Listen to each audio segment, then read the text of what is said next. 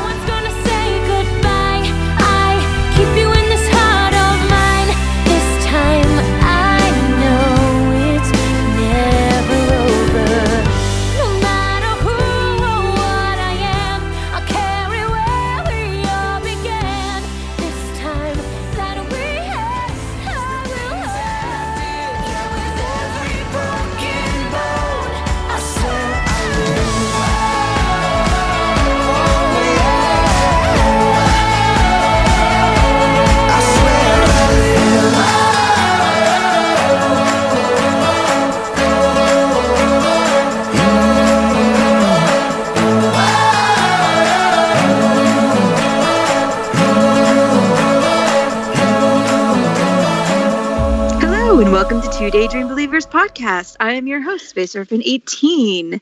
Today we are going to take one last huge, wonderful, lovely look at Kurt and talk about Kurt and his arc and themes and everything and Kurt. And I have with me some great guests who love Kurt as much as I do, and I will let them introduce themselves. Um, I'm Kelly. Um, screen name is um, Tumblr name is um, Kurt McKinnon. Hi, I'm Julia. My um, Tumblr name is Redheaded Gleek or Redhead Gleek. There's, yeah, I was a little confused there. Your present tense, not past tense. yeah. Um, who am I? Oh yeah. I'm, I'm snarky hag. I think. you think you're always snarky hag. It's early in the morning. Constant. I've been up for hours. How are you really? Oh goodness. Yeah. This is how I roll. Do you sleep? I don't think you sleep. That's the problem. Sure. I Sleep. So let's talk about Kurt. Um, so the first thing that I kind of wanted to talk about, uh, kind of looking at this to try and make it not as redundant as conversations we've had in the past. Um, I wanted to kind of take a look at some of the bigger themes that have happened throughout the series and kind of like when we think of Kurt, what do we think of? What are the bigger things that come out? And one of the biggest ones is Kurt and sexual identity. And um, just talking about the fact that Kurt started off. I mean, well, a lot of these characters started off as stereotypes, and Kurt started off as this gay, the lone gay character, and the effeminate, like background, like oh, he wears corsets and tiaras, and you know, of course, we jump into the, the stuff with his dad really quickly, but it started as, you know, the token gay character. And really how during the show he grew around that and, and out, you know, like his character grew so much from just being that. Yeah, and I give Chris a lot of credit for that because when he, the way he played the character, he did, he wanted her to be more than just a stereotype. Like, um, I think for single ladies, they wanted him to wear um, the same outfit as the girls, and he's like, no, I want to wear like put me in the guy's leotard or whatever. Um, so he wanted to. So Chris was the one who really, I give Chris a lot of credit for bringing depth to that character and making him more well-rounded. hmm I think it's something that he fought for. Yeah. Um, in, in that you know he's not going to be just. I think Kurt kind of started out as this Ryan Murphy esque mini me. And Chris was like, "We're gonna, I'm gonna do this and do my own thing with it." And uh, out of that, we get, you know, also something that comes from having a character on a TV show. You get to have characters that are developed and get to have plot lines and get to have stories and get to be more uh, most of the time than what they were presented at the beginning. And I think that's really cool. Mhm. But kudos to Chris for being a 19 year old and being able to stand up and say, no, this isn't Mhm. exactly how I want to portray it. I really, um, yeah, I hadn't heard that about the um, Mhm. um, leotard or anything like that. That's really awesome. yeah. Yeah. Yep. Well, I, think also he thought it would be embarrassing for himself. I mean, Mhm. like you know, there's there's m- multi points why maybe someone did not want to wear Hmm. that. Um, I'm sure the girls didn't really want to wear that either. But you know, Mhm. you get you get what you get. Um, yeah, I think it. Um, I think it was a really interesting transition to start with. I mean, those of us who have read the original pilot script know that he was not there. That they then altered something to a character that he could play, and that he was appealing as a background character enough to really leap off the screen in a way where as his world began to be built unlike some other characters who had who had their worlds begin to be built in season one his just kept building throughout the entire i mean there's some slowness in you know some later seasons but his world just continued to propel forward. And um, you know there's that famous quote from like a bts video i guess not bts where they were all watching the pilot and one of them says that chris pulls focus.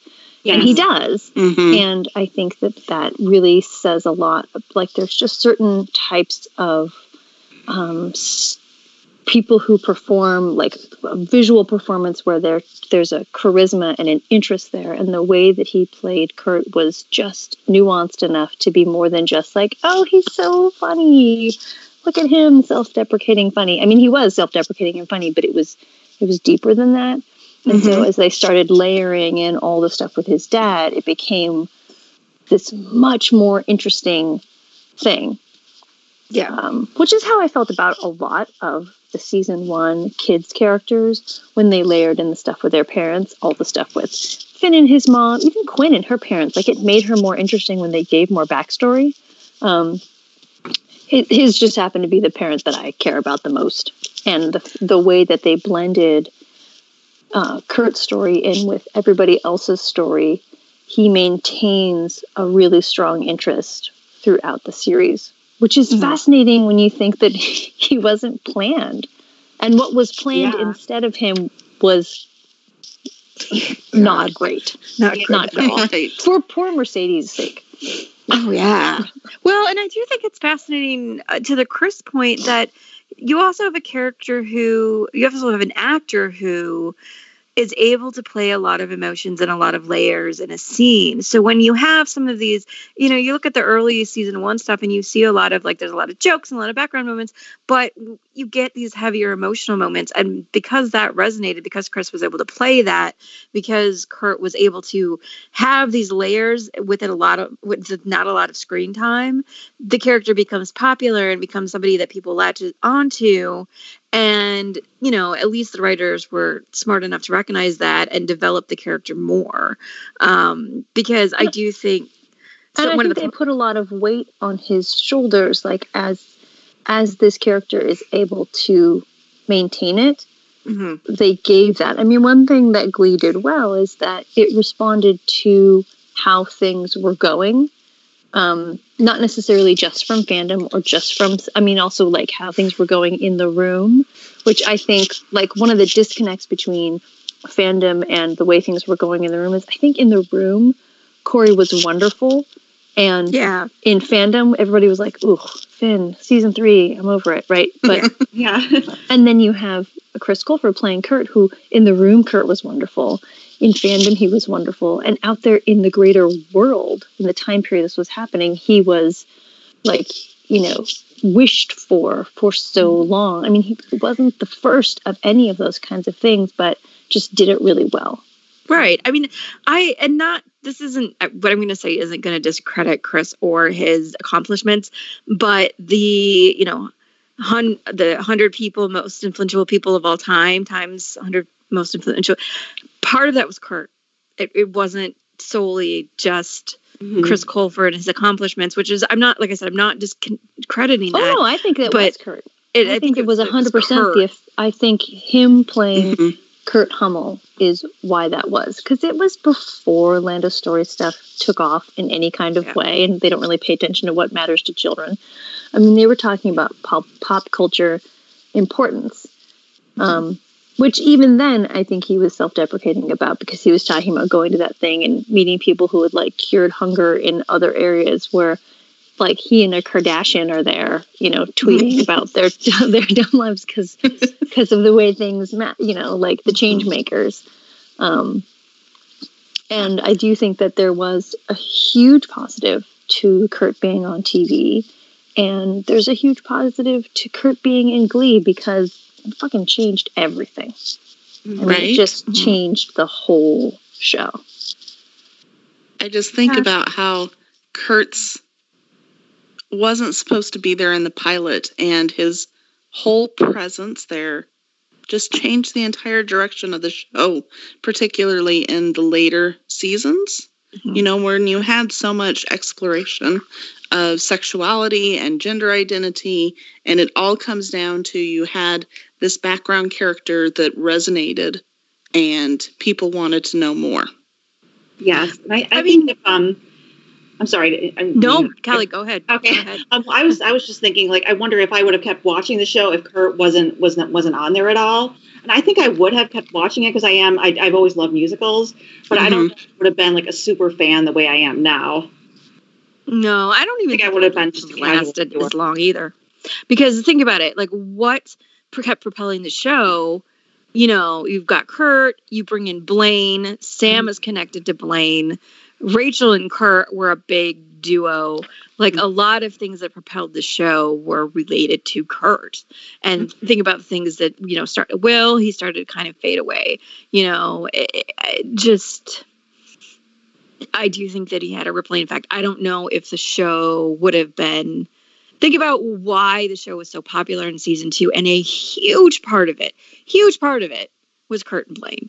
And I'm, you know, it, yeah, you take that out of the second season. Does it resonate with audiences the same way? No. I mean, I don't know because if you look at the numbers, it was when we started focusing a little bit more on Kurt and his sexuality that some of the general audience started to fade away. Yeah. So Sure. you know, But there- it's there's- not a general audience show. I mean, it's it's a niche show that accidentally got Right. huge. Yeah. right. I also want to point out, kind of backtracking a little bit, um, to the point of, you know, Chris and his acting abilities, and and I'm not again, I'm not discrediting Kevin or Jenna, but I and part of it is Ryan Murphy and what he related to, but I think, I mean, you look at how Kevin and Jenna's um, Artie and Tina kind of remained in the background for most of it, and because their characters were not as layered or had as much depth, but I I, I don't think that they're as strong as actors. Also, they weren't given this uh, the great material. I mean, Tina I got the was going to shittiest say material. also like, well, I just don't think neither of those characters had like a hook to hook you in. You know, Mhm. Yeah. Yeah. So, um, the other thing I kind of wanted to kind of going from the like outside perspective to maybe the more story perspective, I also think that it's fascinating when you look at Kurt's sexual identity story. At the very beginning, you have this very uh, you know, I want to say coming out of the 90s into the 2000s story of here's this boy, he's gay, he has to deal with his parents or his dad. And then by the end of the series, Kurt being gay is just second nature. It's normalized. It's not these, sto- you know, we get, you know, all of these gay stories. You get the Spencer and Alistair, they're making out, there's no commentary about it.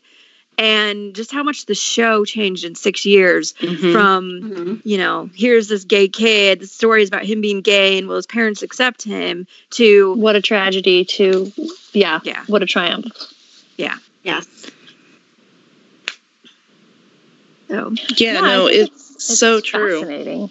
I mean, the, the culture changed, and it was a perfect time in Obama's America to allow that kind of thing to happen. I mean, we had a lot of huge jumps forward. Um, but yeah, it is it is interesting because they started with this.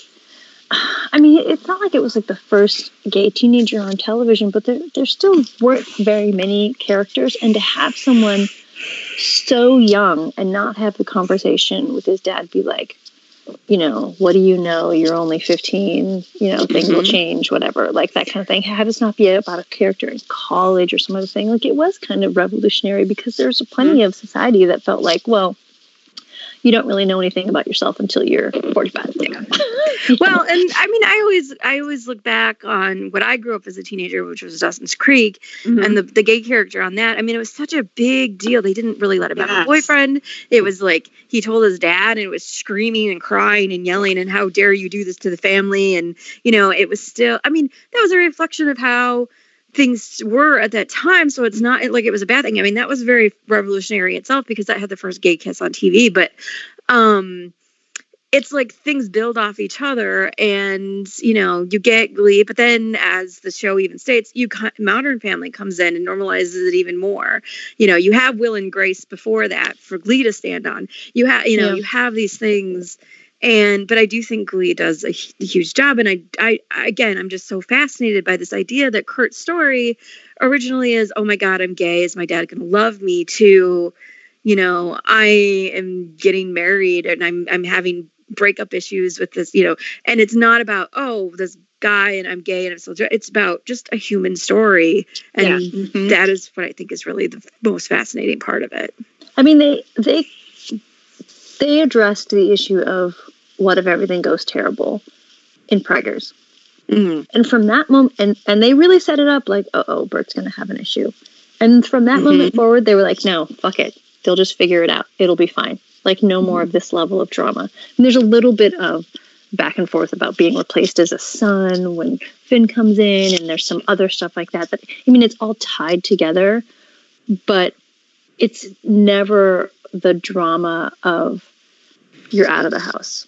I don't care about exactly. you. You know, he Yeah. he always has this support, um, which I think allowed him to sort of blaze forward with the show and with some other stuff, and really be able to um, maintain a certain bravery. I think in the face of everything. I mean, it was it was nice. Quite frankly, it was shockingly nice to see a parent support their kid. Yes. Um, and I don't know, I don't have the stats on how many times previous to that there was ever a apparent parent parent of a gay person on television, but I'm sure it's pretty low. I mean, and there's reason for that because sometimes parents suck on that one.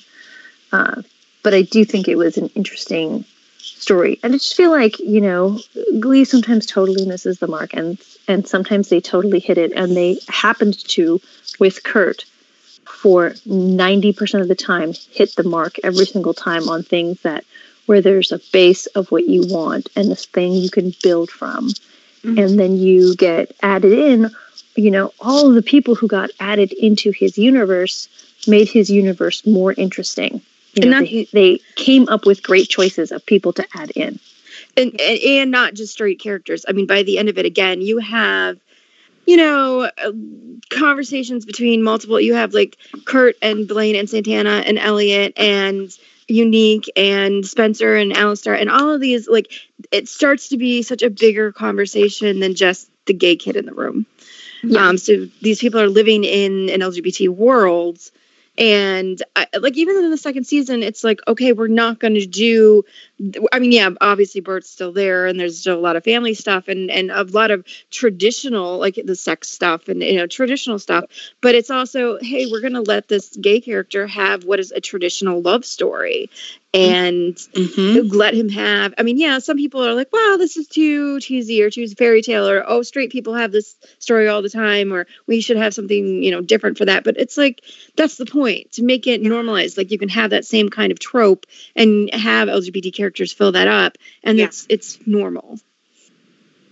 Yes, definitely. and they and in introducing blaine I mean, obviously they had already introduced Brittany and Santana, but in introducing Blaine, they attempted to say, okay, well, we move away from stereotypes. We make Right. things slightly different.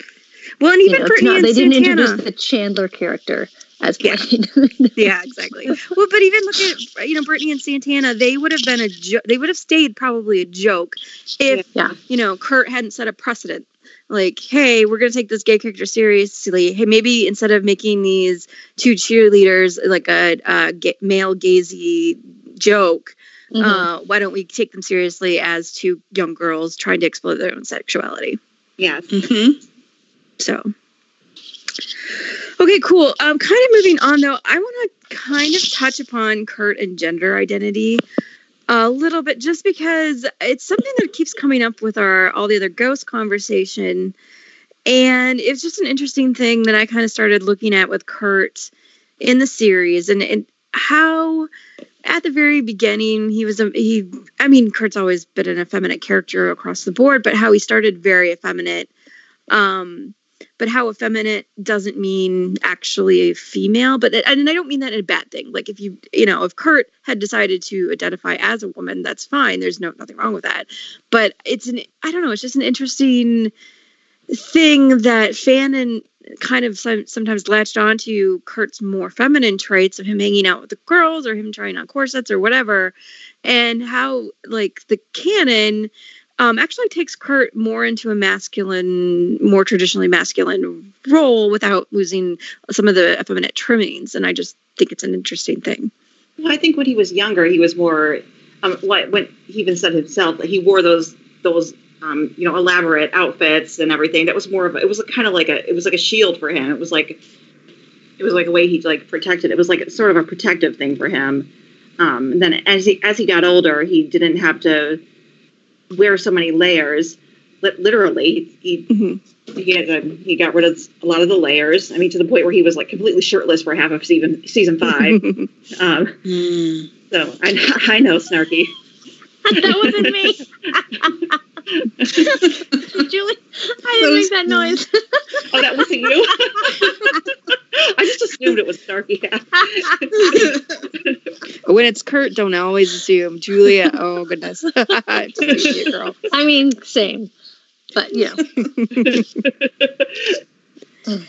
Um, the other thing, Well, kind wait, of. no, oh, were sorry. you Go ahead. Because otherwise, I mean, I think, you know, so we're looking at teenagers initially. Mhm. And teenagers are sort of like hyper reality. You have a sense of who you are, and you have a little bit of a heightened version of that feeling like you have an identity, you need to express that identity, you need to do a certain thing, especially a dramatic uh, performance interested, like someone who's interested in theater, like at all, right? So, like, you're going to have who you are um, extreme, right? yeah. Think about um, Tina in season one, Rachel in season one, even Finn in season one, extreme jock, extreme whatever. Puck is a great example, extreme, right? So you have Kurt who feels that he is a particular way, doesn't necessarily, I mean, he's in the middle of Ohio. It's not like he knows other people. So he has a sense of, um, you know, will and grace and certain things like that. And so he he's he sees who he is, what he's interested in, and it sort of blossoms a little bit extra than it might. You know, as you as you age, you become a little less dramatic typically than when you are a teenager. So he starts out Unless your Very much. Kardashian. So- Sure. Well, if you if you make money on it, sure. If that's your job. Um, so he starts out very grounded in like, okay, I've figured out who I am and what I'm interested in. I'm a, I want to play with ideas. I want to think about things. I want to express myself, and these are all the different ways that it can come out. The um, exaggerated speech, the exaggerated hand motions, the exaggerated clothes. None of those things are off from who he is, and they don't. That's not who. It's not like he's not that in later seasons. He's just mellowed a little bit Yeah. because he's he's all Yeah. those things. So so we get this initial stereotype, partially also because he doesn't have he doesn't know how not to be that. Does that make sense?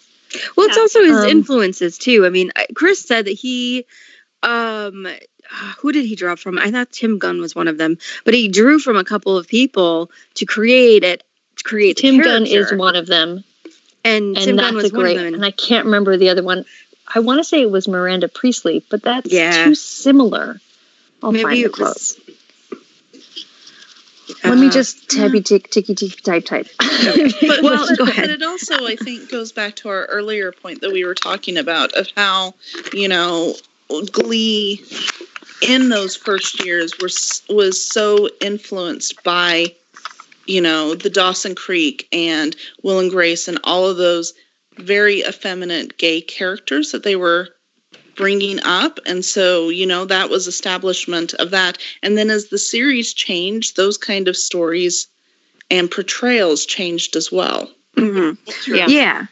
And at, at no point are any of us saying, you know, if Kurt had stayed that effeminate, it would have been a bad thing. And it's not at all. I just think that Kurt grew into being a more complicated character mm-hmm. than sometimes I see brought up in like fanon works, which is, and it's fine. Fanon is fanfic. You can explore a, a character however you want. I don't care. But it just, it's it brings up interesting conversations Yeah. about things like gender.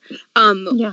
one of the in, things that in terms of um, being effeminate and being feminine, I I've always understood Kurt as someone who is not afraid of feminine things, unlike most of the men in the Glee universe who really push it away. He has no issue with it. He can appreciate it. It doesn't make him necessarily a female or one of the females, but if he likes the things that, that they like and he's comfortable with it and he's fine then maybe he would rather be with the girls as opposed to with the boys who base who in his mind are basic. They can only handle one Mhm. half of the world. They're not as interesting. They don't look at things the same way. Um, you know, girls are much more in depth, especially at that age, and he's going to have interests that the boys are just going to make fun of. So why would he want to spend time with them? It doesn't mean that he is a girl. I mean, the only thing he has in in, common with some of these girls is that you know they all have a crush on the same dude, but that's mm-hmm. really not the same. He is still very masculine. He just doesn't shun the feminine, and he doesn't shun the gender non-specific. He's just Right. com- Mhm. he's comfortable with all those different things and taking influences from all those different places. And he has a deep appreciation for women that most men on the show do not have and do not Mhm. express in any way. So he, I, I'm, I, I find it frustrating when society says like this guy who can appreciate feminine things at all is effeminate because he's not effeminate, not Right. at all, and and he's not just boy Rachel. He's a separate kind of thing. Um, and so as he grows and you know people say oh he's changes he's become more masculine well no not really he doesn't he still doesn't shun any of those feminine things or dislike any of those I mean, he still likes all those things you know maybe his sweaters are coated a little more masculine and maybe that's because he's grown and changed and he likes the way he looks in more masculine clothes because he feels more masculine over time we'll, we'll get to that but that's sort of how I read it. Well, and and also with that, they Kurt has some masculine traits even at the beginning, even when he is more in this like stereotypical effeminate gay kid thing. I mean, Kurt and I mean they talk about it not even until season six with intimacy, but in being in touch with his feelings, which, which touches upon something else that I wanted to get to in this section, which is uh, being emotional versus being fragile, um, which is usually fragility is kind of usually coded as an extreme female trait, which is a whole nother issue that I. But um, this I, I was looking at it and how many times Kurt cries on the show, and the fact that I I came up with um, is that he cries a lot in the first couple seasons, um, but it's always situational. It's not like, oh my god, this bunny just got run over. I'm gonna break down crying. Um, no, his it's dad's in the hospital. yeah, it's heavy, heavy emotional stuff, and uh, like there's a difference between Kurt being a person who is in touch and okay to feel those emotions, even if he's not Mhm. dealing with them outwardly, because I do think he represses a lot of it, how he feels about things, even early Very on. male. Yep. but as opposed to being fragile in that, like, he's so super sensitive that everything is going to just make him cry, if that makes any sense. Yeah, I get what you're saying. Yeah. Yeah. Okay. One of the other things that I was just thinking about was that how Glee did a pretty good job of, at least, you know, starting around season three or something, dealing with um, the differences between gender identity and gender Yes. expression. Yep. Oh, yeah. So throughout the entire case or the entire series, sorry, that was medical stuff coming through. Um, It's okay. throughout the entire series, you know, Kurt has always stated pretty emphatically that he was a gay man. You know, there was yeah. that whole um, episode, I forget which one, where, you know, they were, oh, Rocky Horror? Putting him into yes. oh yeah. into you know um whatever character The, the Frank yes and so and he pushed back on that pretty hard saying that he didn't want to be thought of um you know to cross that that particular boundary for him. And so you know and then you introduce Unique um who you know um she has to dress masculine several times um, but you know her identity doesn't change.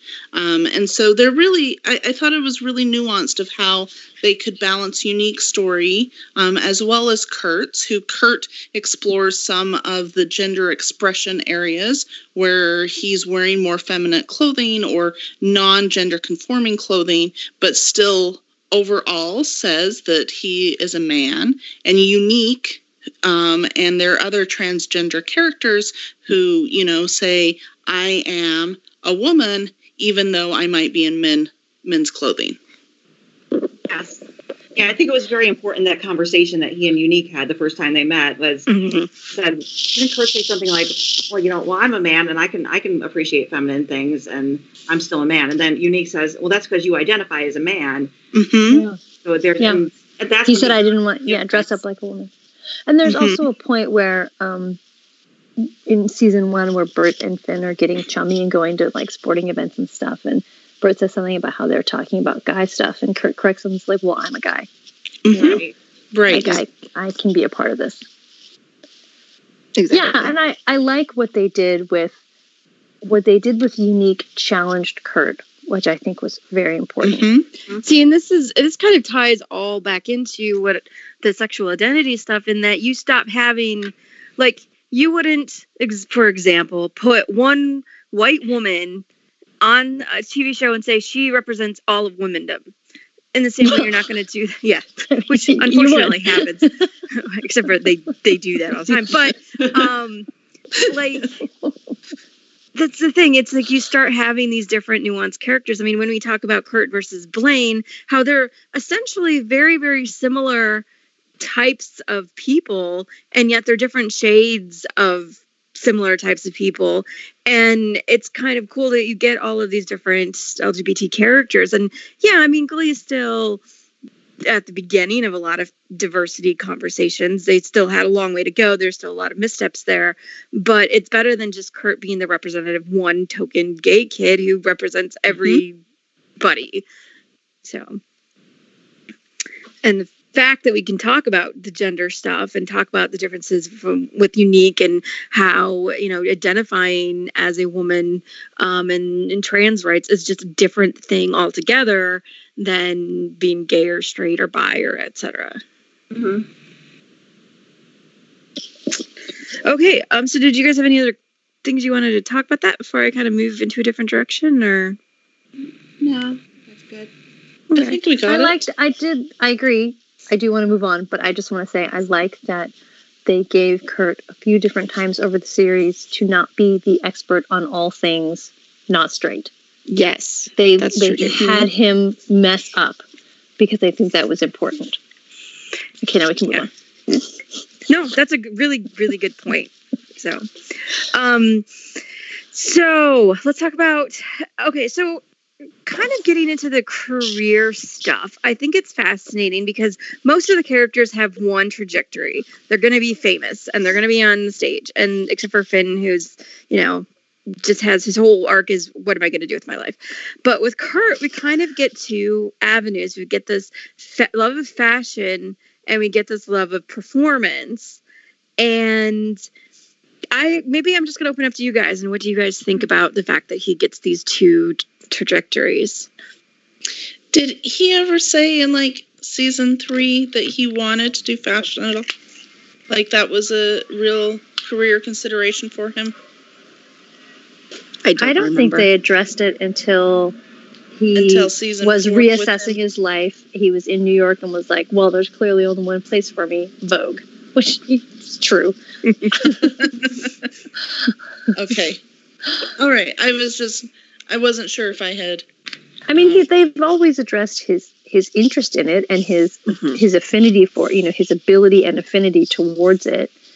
Um, and I will add on to that. Maybe they didn't explicitly say Kurt say I want to be in fashion, but they did allow him to have outside interests beyond performing in a way that they didn't let most of the other characters have other things that they were interested in. I think like Sam's an exception. They let him be a teacher and let him be into sports, but like for the most part, most of these characters were Broadway bound and performance bound and or sports, You know, yeah, sports yeah, was the only other hobby. Mm-hmm. and and the the, the fact that they let Kurt, you know, indulge and be at Vogue.com, and even even though it's cut from this finale script, Kurt has his own fashion line at the end of it, and um, so I do think that it's like okay, this person is allowed to have more, and he, he's you know, unlike Rachel, unlike Blaine, he struggles with perf- the performance part of that, you know. Um, so I just thought it was an interesting thing that he is allowed to be a character who has more than one dimension when it comes to these career conversations, especially when the show is so always pointed in one direction, firmly in one direction with most of its characters. I do think that um, we are shown that Rachel and Blaine, etc., have one thing, but we're not actually shown that Kurt struggles with performance. We're shown that in Lima, Kurt struggles with being accepted, being appreciated, uh, being told how he's so great and never getting a solo at regional sectionals, invitationals, internationals, whatever. Um, but when he goes to NYADA, he does well. Well, but I will. He does Argue really, really well. He he obviously, you know, he has to get in winter showcase, but that's partially because Rachel Rachel took his spot, right? So he gets in at winter showcase. He's not even invited. He doesn't even go here, and he gets in, right? then, um, by the time Blaine shows up the next year, he's already been chosen as one of the people who's going to perform for June Dolloway from the select set of groups of people, right? Then in his third year, he's doing fine with his classes. He's going to write a musical for the old folks' home, but instead he goes like, we have no reason to think that he's not crushing it at NYADA, and we have no reason to think that once people are open to the concept of what kind of performer he can be, that he is successful. We only have reason to think that he likes to do lots of different things, and sometimes to continue to hone his artsy side or his craft, he's going to be making jewelry or making a jacket. And sometimes he's going to be performing. And I think without doing lots of different things, I think Kurt would feel stale and he would get antsy and he would get bored and he would get frustrated. Um, but I don't have any reason to think that he isn't someone who can be as good as a performer. I do think that there's typecasting. And I do think that there's reasons why Rachel and Blaine can pass more easily into certain roles, but we really aren't ever told that he's not good at what he does. I mean, we're even, you know, we see him in um, class at NYADA. I mean, okay, so like initially he shows up and he's not really sure what to do. He's eventually in the jock group somehow. We see him. Um, I can't remember what the scene is where it's like I think it's guilty pleasures where someone's performing their potty training and he gets up and performs something like he's not even performing his embarrassing thing he's just performing some other thing and everybody else likes it like we just we really don't see him Well, how do you once he fit gets in, in the once he gets his toe in the door, he does great. He just you- has to have someone not be Will and let him do it.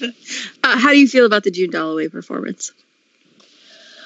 Um, I think that he made a lot of really poor choices and he screwed that up on his own. And I think that it's a learning curve. I think that um, if he's going to do something, I think the song choice was perfect for Blaine and terrible for him. And I think that that performance, Kurt was supposed to be so awkward that he didn't know how to handle it. But maybe also we're supposed to be reading it from June's perspective, which is this guy's kind of awkward, but oh hey, I wouldn't mind banging his boyfriend, right? Like so it's just it's just different. Um, I think that, um, and I don't disagree with anything that you said. I just Well, think there's good. an interesting story. I mean, if I if I did, I'd tell you. Um, I think that there's an interesting story that they didn't uh, go further on with the stuff that in early season three, where Kurt has to find his own, you know, place in what he's good at and what what kind of you know like they when say okay they toyed with the idea of him being Yeah. a writer, and he Oh, well. squashed. Yeah, well that's not. But that's the thing. He does blaze his own path because the roles that exist aren't necessarily the roles he he could play a role, but he's going to be amazing in a role that he creates, right? Mhm. So you know, if you really want to up your strength, sometimes you have to create your own content. And so they have him sort of, in some ways, creating. I mean, what they talk about in the finale is him creating his own content. He's designing his own fashion stuff. He and Blaine decided to redo this play. Like, they there's just a lot of different stuff where he's in control. That's very important to him, um, and he is he is generating his own success, not because other people are giving him opportunities, but because he's making it happen. And that's something that they continue to show throughout his college years. Well, they even toyed with it with the Peppa Pippa Middleton uh, thing that he was writing, and they do a little bit like they mention when you know he's the part of the Peter Pan, and he helps you know with that with the with the the retirement I mean, home. The Um, Peppa Middleton thing is a joke because you know It is, sometimes you he's can- interested in things that are jokey, but there is a legit ABBA musical, all right? So mm-hmm. which people love. It's not that far off. Like if he had done a good job with the Peppa musical, it would be just as legitimate as any other thing. But even as a joke, I mean, like when I was in high school, we like m- me and another girl because we love writing and we love doing this kind of stuff. We rewrote, we rewrote as a joke. Um, Romeo and Juliet as a comedy to fit all of the the seniors of my senior year, and it was hilarious. Um, and yeah, it was a complete joke, but it was also something that gave me experience as a writer. And I'm I'm a little sad that Chris put the kibosh on the full writing thing because I actually do think it makes a lot of sense for Kurt. And um Well, I'm glad he did because I want Kurt to sing. well oh yeah. I mean I, I wouldn't want to diminish that idea so what about Julia Kelly you guys have been really quiet because Snarky and I have been hogging things up so Blah, blah, blah, blah, blah, blah, blah. Let me just type, talk. yeah, it was blaming me too I wasn't shutting up either But yeah, I do think I'm, I'm glad that they had him creating his own content. That's kind of they they did kind of get that from Chris's life, which which like well, like Pam said, they were going to go further with it and have him write a novel, I believe. Um, but yeah, they, I'm, I am glad they had him creating his own content because he is he is a unique person, a, a, a unique performer. Um, and I'm glad that they went that direction. I think I would also agree with Snarky that, you know, we do see, even though sometimes it didn't feel like it, that we were seeing Kurt um, thriving at NYADA and being accepted for who he was. Yeah, That whole thing with June, you know, that that's outside of um, Nyada. You know, everybody. And June's in painted Nyada as a was villain. she's the villain, yes. and so, um, yeah, it was really nice to see Kurt in his element and um, being surrounded by people who also saw um, how excellent he was as a performer. Yeah. I mean, look at what happened at Vogue, even. Like, you know, Rachel and Kurt both got their guest star storylines, and his guest star was like, You're so great. I love you. Sure, you can show up sometimes. Just show up. You're so good at what you do. Just show up and it'll be great. You know, like mm-hmm.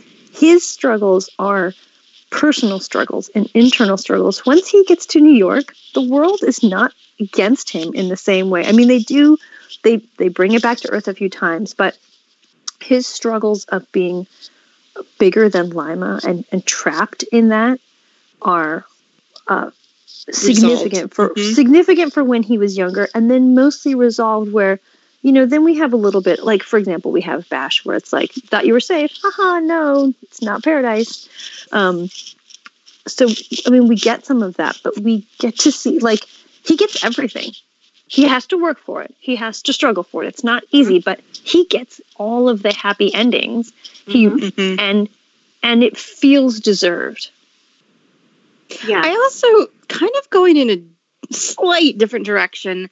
I think it's kind of fascinating that you get Kurt and he's got all of these career stories, and you've got Rachel who is like, I mean, yeah, Finn and Finchel is a big part of the Glee, but like, her, she is so career focused that um that is her entire like story arc and her entire character directory. And like Kurt, I think it's kind of cool that he may not be ultimately the biggest Tony winner that ever graces the stage, but he has such a great balance in that he gets the relationships and, and he and you he often puts his personal relationships before I mean, yeah, I know you can argue about the breakup, but that's kind of an extraneous circumstance. Um I think that Kurt ultimately cares about people more than even though he even says like I'm the most selfish person and he he's very selfish in a lot of ways but I do think that he cares more about people that he cares about ultimately than certainly more than Rachel. yeah obviously because Well, I mean, if if Glee had ended without giving Rachel a Tony, it would have been like, what have we been watching this for? I mean, Rachel needed to get that Tony, and Mercedes needed to go on tour with Beyonce. Like, if that didn't happen, it would have been unreasonable. As insane as those two sentences are, if those two things didn't happen, I would have been like, what are they doing? yeah you know? what was the point yeah. Um, and, you know, does it mean that Blaine doesn't win a Tony later? No, it doesn't mean that. It just means that this is where Rachel's at. The end of her, the end, the peak of her everything is all of these things. She, these are, this is her struggles fulfilled, right? Mm-hmm. And so these are some of Kurt's struggles fulfilled. And it's sort of implied that later in life, his performance struggles, his artistic struggles, they aren't that hard for him because he's interesting and he's creative. And, you know, there's a reason why everybody at Vogue loves him. And there's a reason why everybody at NYADA wants to put him in things. And, and it, it's working. And so, you know, Rachel doesn't struggle with relationships in the same way that people really care to talk about once Finn goes away. And also, you could argue that Jesse St. James is a perfect match. So maybe there's no struggle there. Um, but it's just it's it's a it's a different kind of emphasis. Um, I don't think Mercedes and Rachel's successes make it seem like other people aren't having successes. It's just um, you know where is where is the emphasis of their story? Those two characters, their their story has always been about their goals, their professional goals, and his story has always been about his personhood.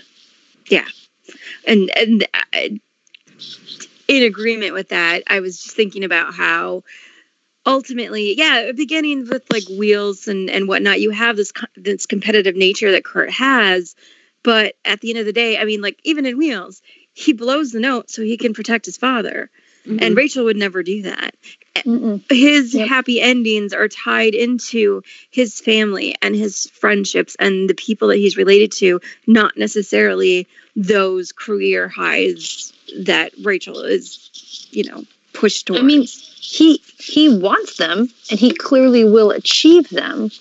Um, And you know, I think that he also, as as he moves forward, I think he understands his craft. He understands is he a good performer? The question is, well, yeah, but he also understands where he wins and where he doesn't. And I think he learns from the June Dolloway experience.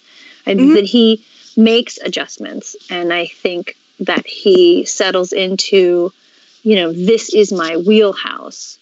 I can have great success in my wheelhouse. Well, and unlike Rachel, he's allowed to fail too. I mean, Yeah.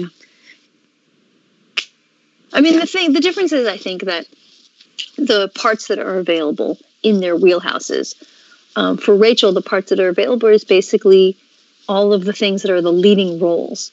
And the parts that are available for him are less leading roles, except for times change and moves forward. And, you know, I can fan cast Kurt into any number of productions as a leading role, and I think it would work. hmm yep, pretty much. Yeah. He'd be a great Okay. Marius. Oh, Kind of moving oh, I want. I know, right? Oh, um, kind of moving forward from that, uh, let's move into Kurt and music and his relationship with music throughout the series and how he's defined by the music that he sings and performs and is most prevalently um, associated with his character arc.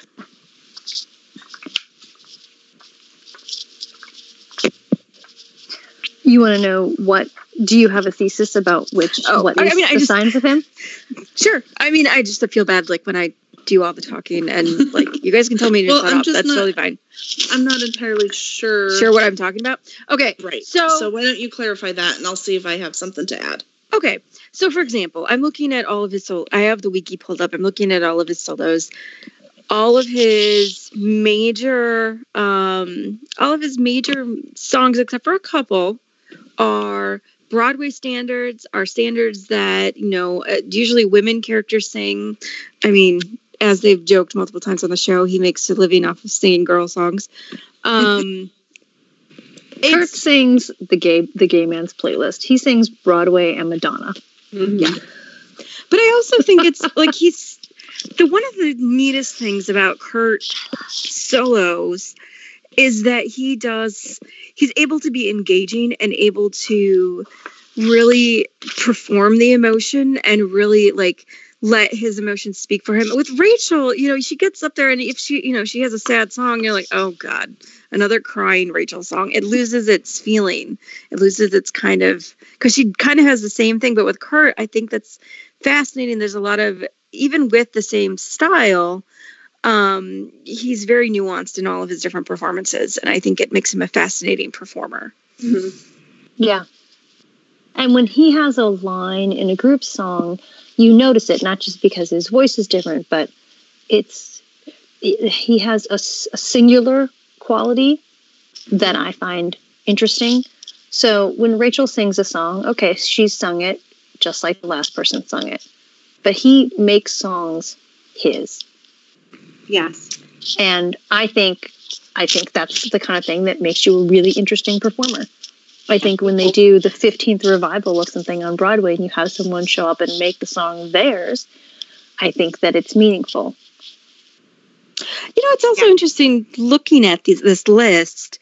I, I noticed that you know we don't have a lot of Kurt solos. Obviously, we have a ton of Rachel solos. We have a ton of Blaine solos. We don't have a lot of Kurt solos. They are story especially they're story driven. They're also deeply Mhm. emotional. Um, I mean, I guess like. I'm the greatest star isn't really that deeply emotional, but he a but lot it's a of these callback Yeah. It's all of it is oh, right that's not the right that- word it's Yeah, it's like referential i'm sorry it's not a callback it's referential to what he finds meaningful and you know it is it i guess i could say it's a callback if i'm really stretching it to his um ongoing embroilment with rachel Yeah. Um, kind of looking at these duets though, it's kind of interesting. I mean, he gets a lot of duets with Rachel, he gets a lot of duets with Blaine. Um, he doesn't, I mean, there's some with he's got his two with Mercedes. Again, they're mostly story driven. They're mostly purposeful. He doesn't have a lot of the random pop songs that, you know, like Artie and Mercedes are always singing the random like pop song that like just happens to be there. And he, he is, he's just got a different style and a different strength than maybe some of the more traditional minded singers that are on the show. He does. But also, I think um, you listen to the duet with Elliot, the current lead singer of Queen, um, that I believe in a thing called love. He's fabulous on that. hmm He's Yeah. fabulous on that kind of rock song. And we, we barely get any of that kind of stuff because, you know, he has his his narrative is driven by um, and a musical story as well. And I like the fact that they gave characters musical attachments to their stories, not just like, well, this is the genre this one person can sing. I mean, maybe they don't do it very well with everybody, but they do it well with Kurt for one reason or another. Um, there are a few times when he jumps out of his regular genres, and it's like, wow, this kid can really do it. You know, Yeah. I am a little sad that they didn't let Chris sing a bit in his lower register. Um, Yeah. I feel like, especially with the getting, it's like, oh, he can sing girl songs. Let's give him all the high stuff. And I'm not. I, I, this is a personal opinion thing because I think he sounds just fine in that upper register, but he's got such a great, beautiful range that I love some of the lower stuff that we get.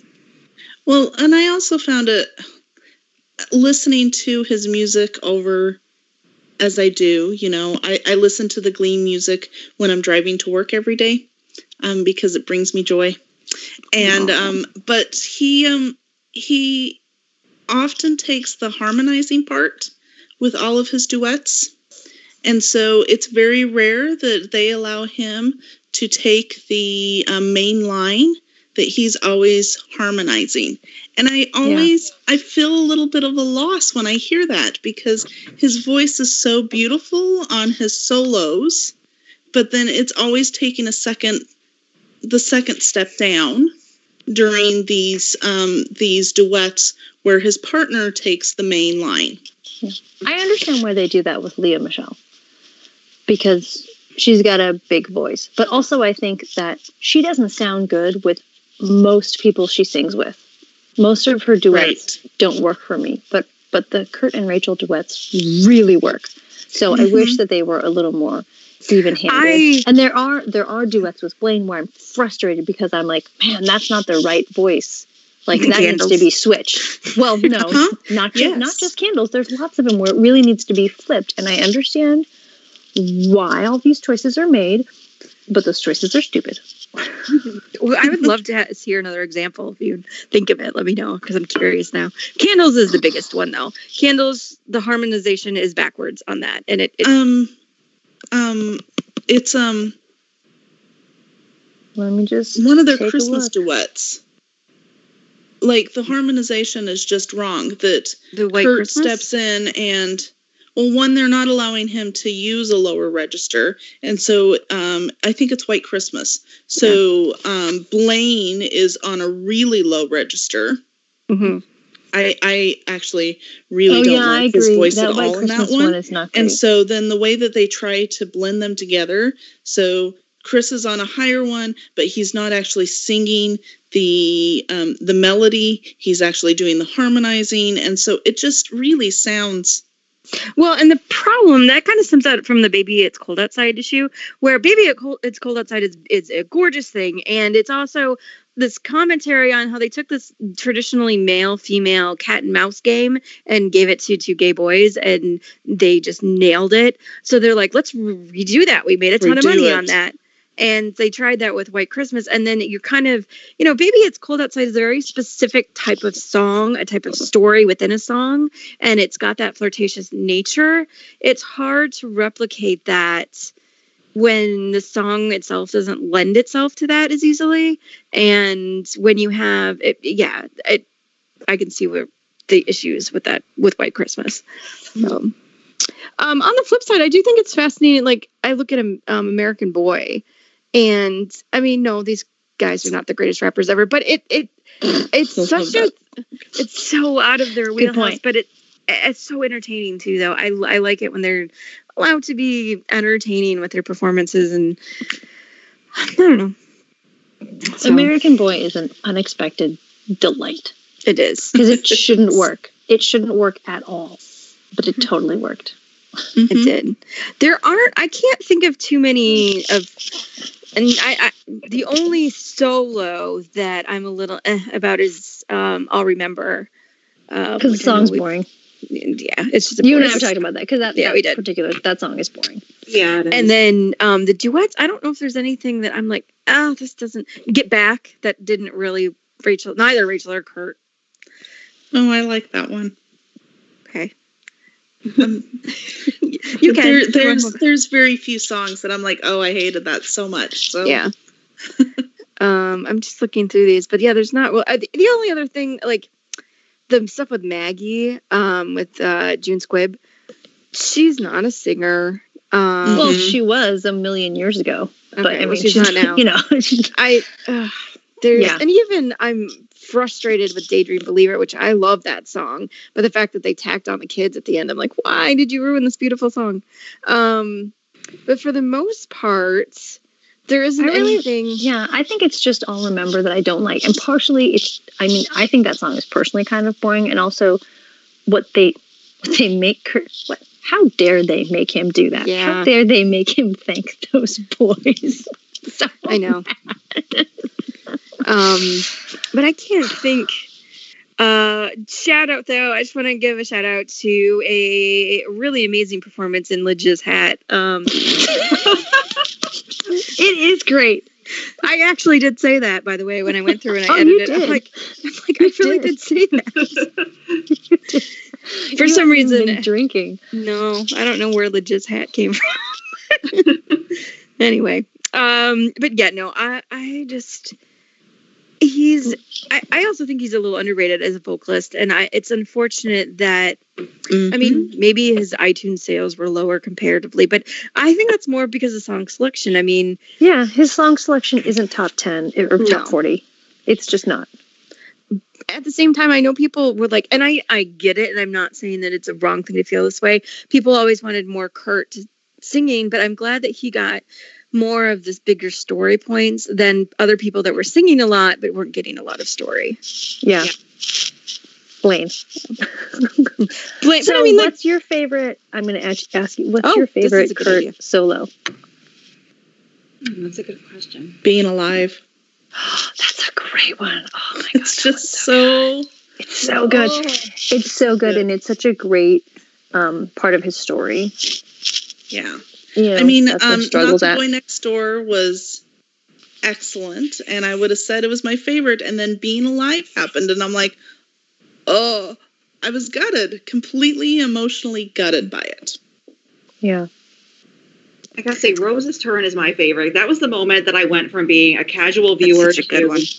like a fan. totally. Like that, like I, when I saw that, I like I, I literally jumped off the couch and started clapping and uh, wildly applauding in my living room. Like I just that just made me so thrilled. That's when I became like a like a real Kurt stan. such a good one. Do you want me to go next or Snarky? Do you want to go next? No, you go next. Me? Okay. Um to be a little different than what you guys are going that what you guys have said, I'm gonna go with um I'm gonna go with two. Um am I gonna go three? three. I'm gonna have three. Because I, can't pick one. My Everything, ultimate but I'll remember.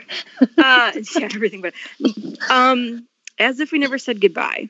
I think it's one of the Lovely.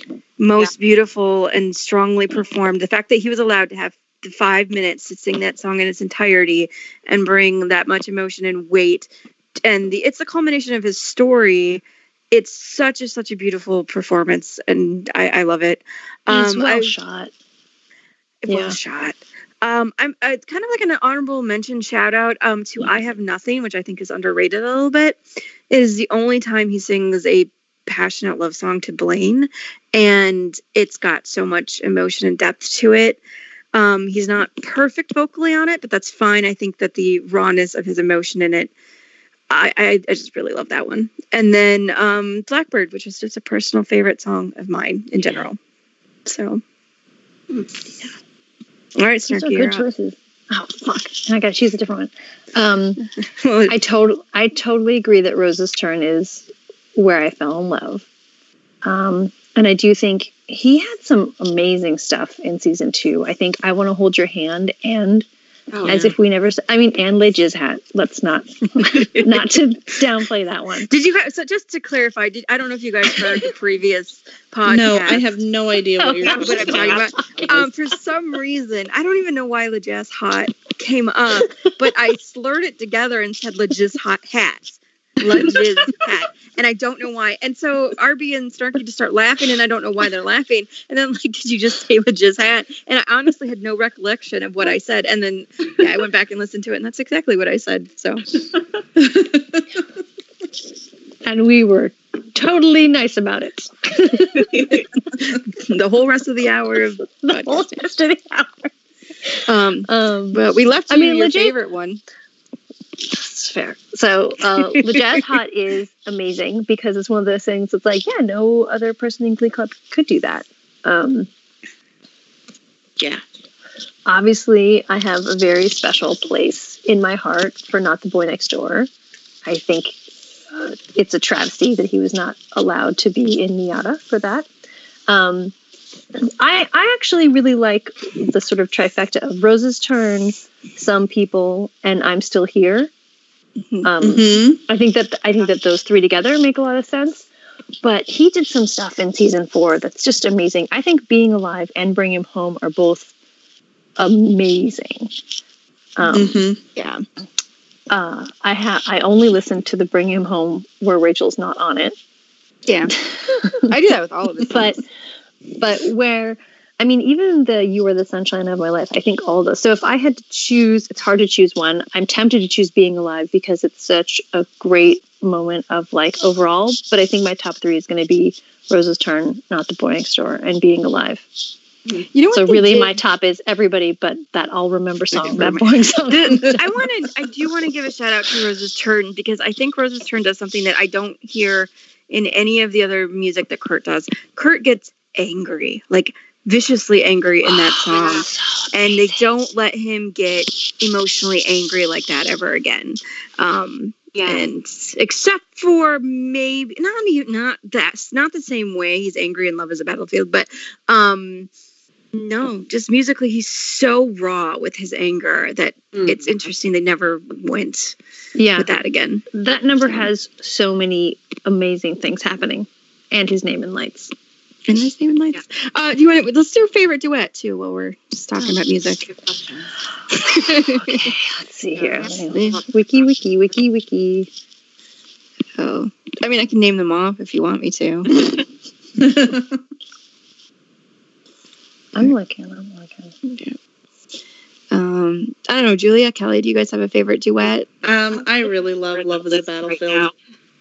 Oh, it's a great choice. I just I love their voices together. It's just stunning. Oh, Julia, But I what really- did you say? I missed what. I'm sorry. I missed what you said. Love is a battlefield. Oh, yeah, that was a good one. The the performance on that is really amazing. The all the things that The they're not lighting. saying. Um, The staging, just the emotions on their face during it. It's just so raw. And I really love everything about it. I really, and I also have a soft place for um, Somebody Loves You as well. oh, that's from a good season one. six. That one is also something that I just really, it's so joyous and infectious. And yes, Oh, I have a top two. Um, were you done? I'm done. Yeah. Okay. Yes. Um, my top two are "Baby It's Cold Outside," which is one of the few Christmas songs that I'll listen to in the summer. Mhm. Um, Oh yeah, And then also um, Rachel and Kurt. Um, was that Happy Days Are Here Again. Oh, that's a good That's one a too. Oh, um, Um, let me try and pick something someone hasn't picked uh, do you want to go I like? I like all your choices. Yeah, you're going last. Oh, I'm going last. Okay. All right, I'm last. Starkey has spoken. Um, I decided that you're going last. Um, um, so I really like uh, "Just Can't Get Enough," and I I believe in that a one, thing called love. Mm-hmm. I, I like those two. I mean, I like I like everything else everybody else has mentioned, but I like those two a ridiculous amount. Um, I agree with that actually. Um, but um, I will again be different. First of all, Rockstar is one of the, my favorite things ever, and So I listen to that all the time. Um, just in my personal life, uh, American Boy, I it just it brings a smile on my face every time I think about it. I forgot about Popular. I love Popular. And yeah, Uh-huh. popular. Popular is so good. For Good is actually really, really well done. It's not the thing that I listen to all the time, but I think it's a really, really well done. I I love it when Hummelberry does Wicked. Love it. So cool. All right. So kind of going on beyond music. Let's talk about this is kind of a hmm, a bigger topic, but it's not something necessarily like how do I put this? We've got one of the biggest. Are we talking about something boring? I don't, what? No, I'm just trying to collect my thoughts. Um, one of the bigger themes that runs through Kurt's story is this idea of family. Um, and we get a lot of Kurt and Burt. We get a lot of discussion about his mom, who, even though we don't get her name. Um, and we get this, you know, beyond the sexual identity thing, we get the story of this boy who is struggling to you know relate to his dad but he ends up having a very close relationship with his dad and how he grows up you know as from a kid to an adult and becomes you know he starts off it, it, he's the child in a father child relationship and he's going to grow into eventually being a father himself and i just think it's a very fascinating story to tell Mhm, definitely. so um Okay, where's your question in there? i didn't say there was a question i was Okay, just saying good. that's the next topic There was a discussion. This is a great topic. my question is my question snarky is how do you feel about that Um, can i quote you on that yes, dinosaur screech. um, I think I think Kurt is really interesting because he's someone who is um, he has an amount of people that he will let in that are very important to him, and he is really ride or die about those people. Mhm. Um, he's someone who needs a certain amount of time for himself, but also doesn't necessarily want to be alone. Um, and once once you are in his circle, he doesn't kick people out. Um, I think it's the sort of unconditional love learned from Burt, where once he once you are someone that he cares about, he's going to continue to care about you and be empathetic to your struggles and forgiving of certain things. I mean, he'll take his space as needed and he'll get frustrated as needed. But, um, you know, if you were his good friend, you were going to continue to be his Can good I- friend because he is dedicated. Can I give an Oh. extreme example of this that I think people may not understand, but I think illustrates that point very well? Uh, Karofsky. Um, I was just thinking that actually. yeah, he I was clearly not thinking that. You guys are amazing. Uh, but yeah, like, well, that too. I mean, Rachel's Rachel, but I, I meant more as more of an extreme. It's this Yeah. idea that, yeah, Karofsky was horrible to him, but he, they crossed the threshold where Blaine, not jeez, Blaine, Kurt can empathize where you know Karofsky's coming from, and once he makes the decision to be open to that and befriend him and try and uh, you know help him through his struggles kurt never turns away from that path even when he's dating blaine Karofsky is not like an enemy to him he's just Yeah. Because he could have, in season six, he could have come for Karofsky hard, but he didn't. Mhm. Because, I mean, the thing like, once he decides that he doesn't like you, well, you're going to get that same biting. That season one Kurt didn't go anywhere.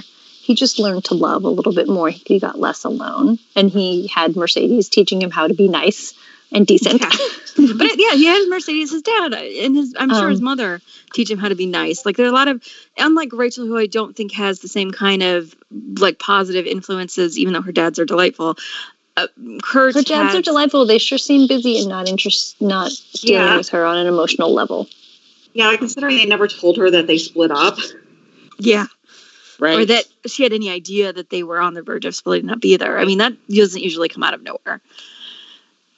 Well, she's been out of the house for a couple years. Anyway, um, right. But going I, back to I think point that with- the most the most influential person in Kurt's life is Burt, obviously. Oh, oh yes, definitely. Um, and he is also the most important person. Like over Kurt will choose Burt over every other person, period. Even Blaine. And Blaine is a close second. Mhm. Um, Yeah, and I, think, I actually think Burt and Kurt are a lot alike, probably more alike than they think they are. Um, Oh, not yeah. just their looks, but in their. I mean, I think even their even their looks. Their um, there's there was a there was a picture a few years ago going around Tumblr. It was a Mike O'Malley in his late twenties. It, it looks a lot like Chris, like different Mhm. style, but different. But the, the features and his face look a lot like Chris. I could see a I'm going to Google this right now. Oh yeah, it's, it's a great does. picture. Yeah, I, I know I have the post somewhere in my archive. I'll try to find it later if you can't. Um, but their, their personalities, like they're both very loyal. Family's very important. You know, they both love unconditionally, and they both kind of have like that sarcastic kind of sense of humor, that Mhm. like sarcastic back and forth that they do. The really nice thing about the show that so many shows don't do, and so many shows, even family shows, get wrong, is that you watch these shows and you're like, how did these kids come from these parents? Even aside from the like, they don't look at all like. I get it. Sometimes you're just gonna, you know, hire these actors because they're the best actors, but you know, like you look at your own everybody looks at their own family and you will see traits of you know your uh, your parents your grandparents et cetera et cetera. That's a thing that happens. So the fact that we can see this like we look at burt we look at kurt there are similarities. I mean i'm guessing burt actually had some intimacy issues in that struggling to tell i mean he has to start ti hard time telling his son straight up you know i love you. He he does he means it and you know but it's Mhm. it's a hard thing and i think you know kurt also kind of struggles from the same type of thing. And yeah you can definitely make those parallels there. They're two different people yes but they're definitely related and they definitely share um, some of the ways that they look at the world. But you know, if the Hummels had one of those like, you know, live, laugh, wine kind of posters in their house, it would say something like work hard, play fair, be good, you know, do no harm but take no shit. Like that's the Yeah. kind of that's the kind Mhm. of uh, mantra that their family crest would have. hmm I really would have liked more Burt in season six. Yeah. Seeing, Oh, you know, I would him like a and little Kurt. bit of Burt in season six. Yes. yeah, you, you don't see him at all until the very end. And I just, I really, there's some emotional um, processing that could have happened only with Burt that would have been great to see with Kurt's story. I would have liked to have seen uh, a dramatic moment. Uh, I understand they needed Rachel to be important. I would have liked to have seen a dramatic moment in 602, and I would have liked to have seen a funny moment sometime after Walter shows up. oh god i understand why they didn't go there. That is a fanficky thing to explore. But i can only imagine burt's reaction to you Oh. like you're, you're dating who? And it just Look, as someone who, you know, in the the between seasons two and three uh, summer fic wonderfulness, I, I read a lot of uh, 40 year old Blaine, 20 year old Kurt fics, and the Burt in that was always amazing. as he always is just the Yeah. confused look michael Yeah. Malley plays confused very well um He's funny. Yeah. So Yeah. uh, I I do think that uh, you know we have um, you know the Burt and Carole are the most interesting parents that show up. Period. Mhm. And Carole gets a lot of disservice, and I don't like that. right Um, i so agree actually for that reason, Burt is Burt is kind of my favorite, but that's only because Carole just they they dropped her later. They're they are very close. They're a close second, and I love the fact that they're together. They are possibly my second favorite ship. Um, but I do think it's interesting to see. You know, sometimes fandom likes to say like, "Well, here's an example of why Kurt and Mercedes aren't friends anymore," and it's like, no, there are no examples of that. I mean, Mm. this the show focuses on him and Rachel, and the show focuses on him and other people because those are the people that he's interacting with at that time. Um, but they even have, you know, long after people think, oh, grilled cheese has happened and they can't be friends anymore, there's like a sleepover with the three of them. You Oh, know, yeah. So clearly she's around. And I, I think that you see him as someone who he struggles sometimes. He's an only child. And so he struggles with dealing with other people like physically in his space and having to deal with his own needs and then someone else's needs. And I think the process of Blaine, first of all, the process of Rachel as a sibling, because I think that's sort of where their relationship ends up. They're beyond just friends, they're basically siblings. Then we have the process of Blaine as someone who is a partner who wants the physical space, who wants the emotional space, who he has to figure out boundaries with. I think by the time he gets to parenthood, he's emotionally ready to be able to deal with someone who does not give a shit about your boundaries and wants what they want.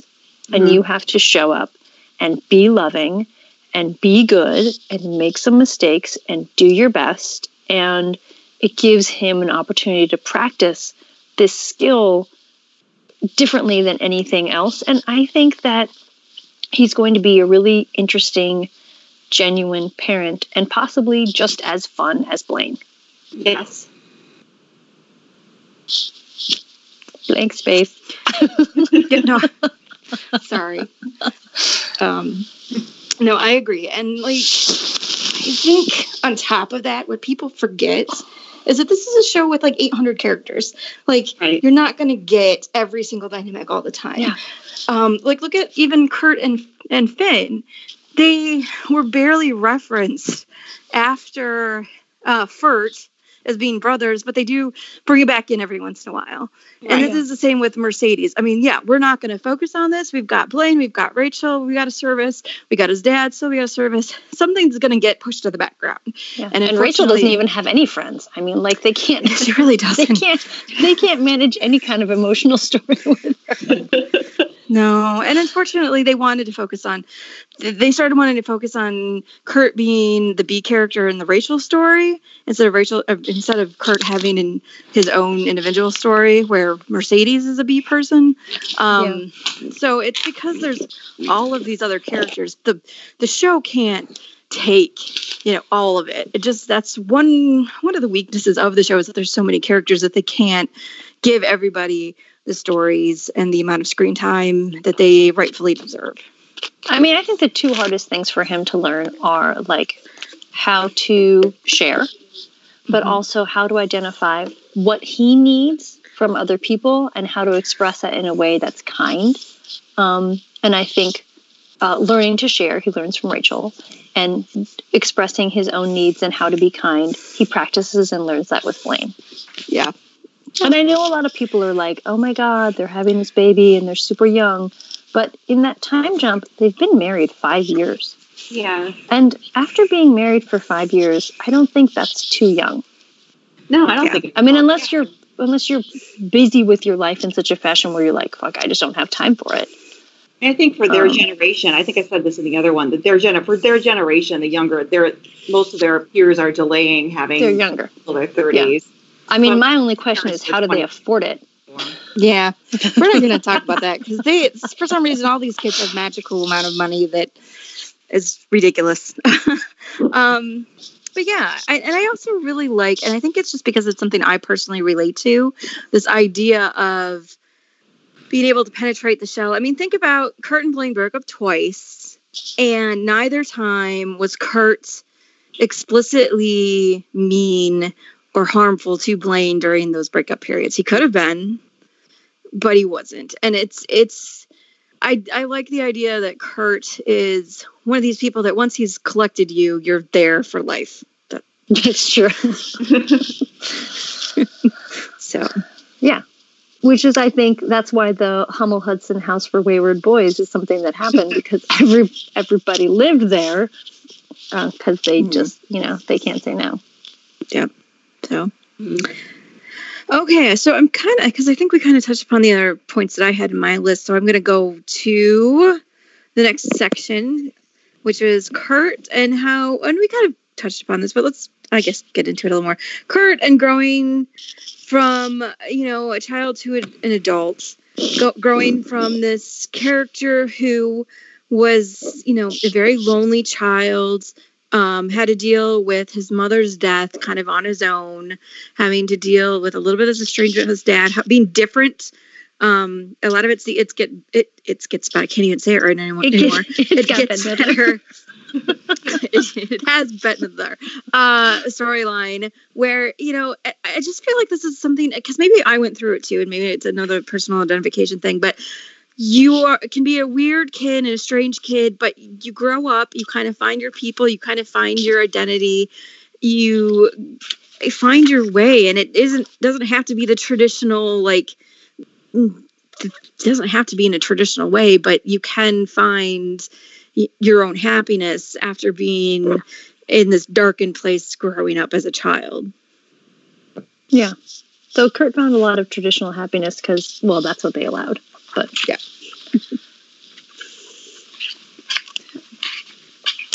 Um, yeah, I mean, I feel like a lot of it's stuff that we've been talking about already. So I don't know if we need to get.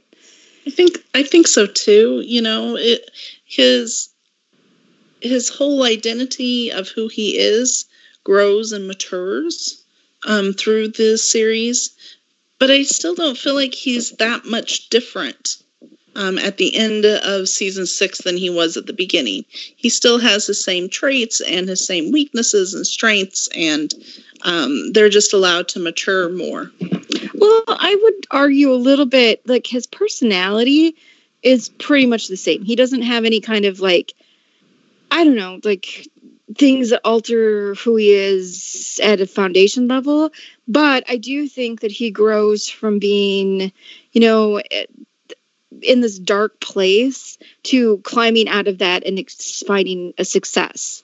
Um, and you're right. I, think being a dramatic you know, being so full of drama in your childhood or in your teen years to growing out of that and being, you know, a reasonably level headed adult. Um, yeah, I think he's comfortable. He's he's he's okay with himself. He's okay with his place in the world in a way that he was not in any way uh, when it started. You know, obviously we have the victorious clean, clasped hands uh, in the season finale, hands in the air, all that kind of stuff. But there's lots of stuff where you see him, um, even just in season five, where he's doing all right. I mean, life's complicated and it's hard, but he's really managed to thrive in all of his thrive within the person that he is.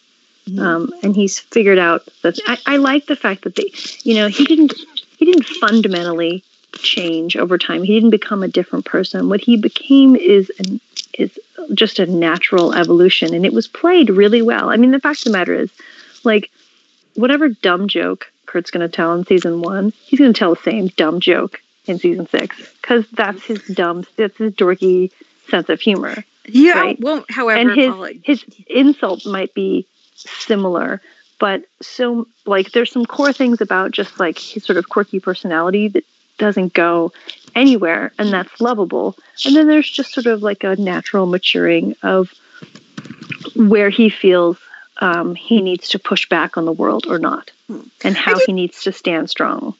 I think he he finds a confidence too in that, like you know, I, I mean, like at the very beginning, he's like, oh, "That's so gay," like you know, self deprecatory. But Yeah. um, I I think he grows into okay, well, I can take my shirt off and I enjoy other men looking at me, like that. I think it's an interesting. Good idea. That was a strong idea. You should do that. Agree. Best one he ever had. But that's Oh, the scene where he talks about his inside self catching up with his Mhm. outside self. Wait, I just did that backwards. anyway, um, yes, his where he he's reached his potential. I'll put it that way.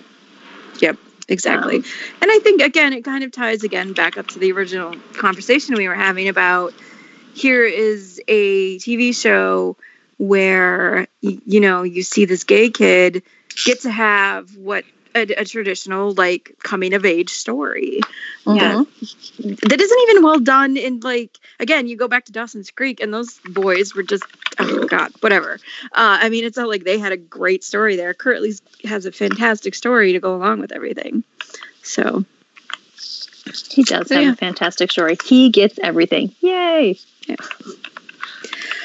okay so um let's talk about kurt and romance a little bit i know we did like an entire podcast so we don't have to like retread everything um No, let's talk about every romantic moment. oh my god we would be here all day We would.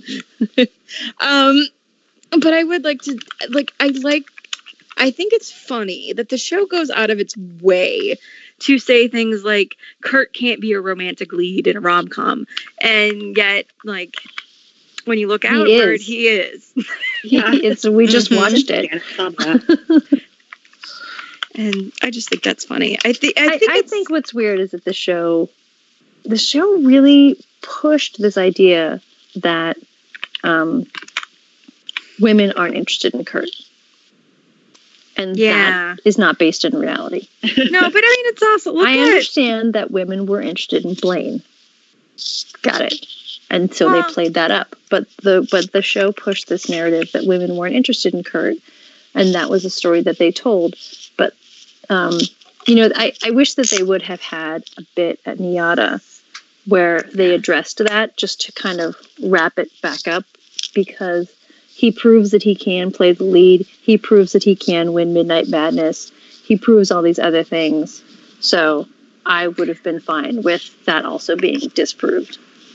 I think it's also super interesting that this show starts, I- and I don't like putting heterosexual narratives on a homosexual couple, but they kind Yeah. of framing it as Kurt's like the girly one and Blaine's more of this masculine hero type. Yeah. And by the end of it, that idea is kind of flipped in that, you know, Kurt's the hero of the story and Blaine is his love interest. And uh, whatever trappings and framing go along with that continue to the very end. Um, so, I don't know. Well, I think it continues that way also partially because Blaine doesn't really get a story. I mean, he gets a story, but how can I say this in a way that won't make someone mad? I'll just say it. Just say it. Just Blaine is the secondary. Blaine is a secondary character, and he doesn't get a lot of fleshing out for that reason. He gets a lot of other stuff. He gets a lot of places where we love him, but um, we don't get his backstory.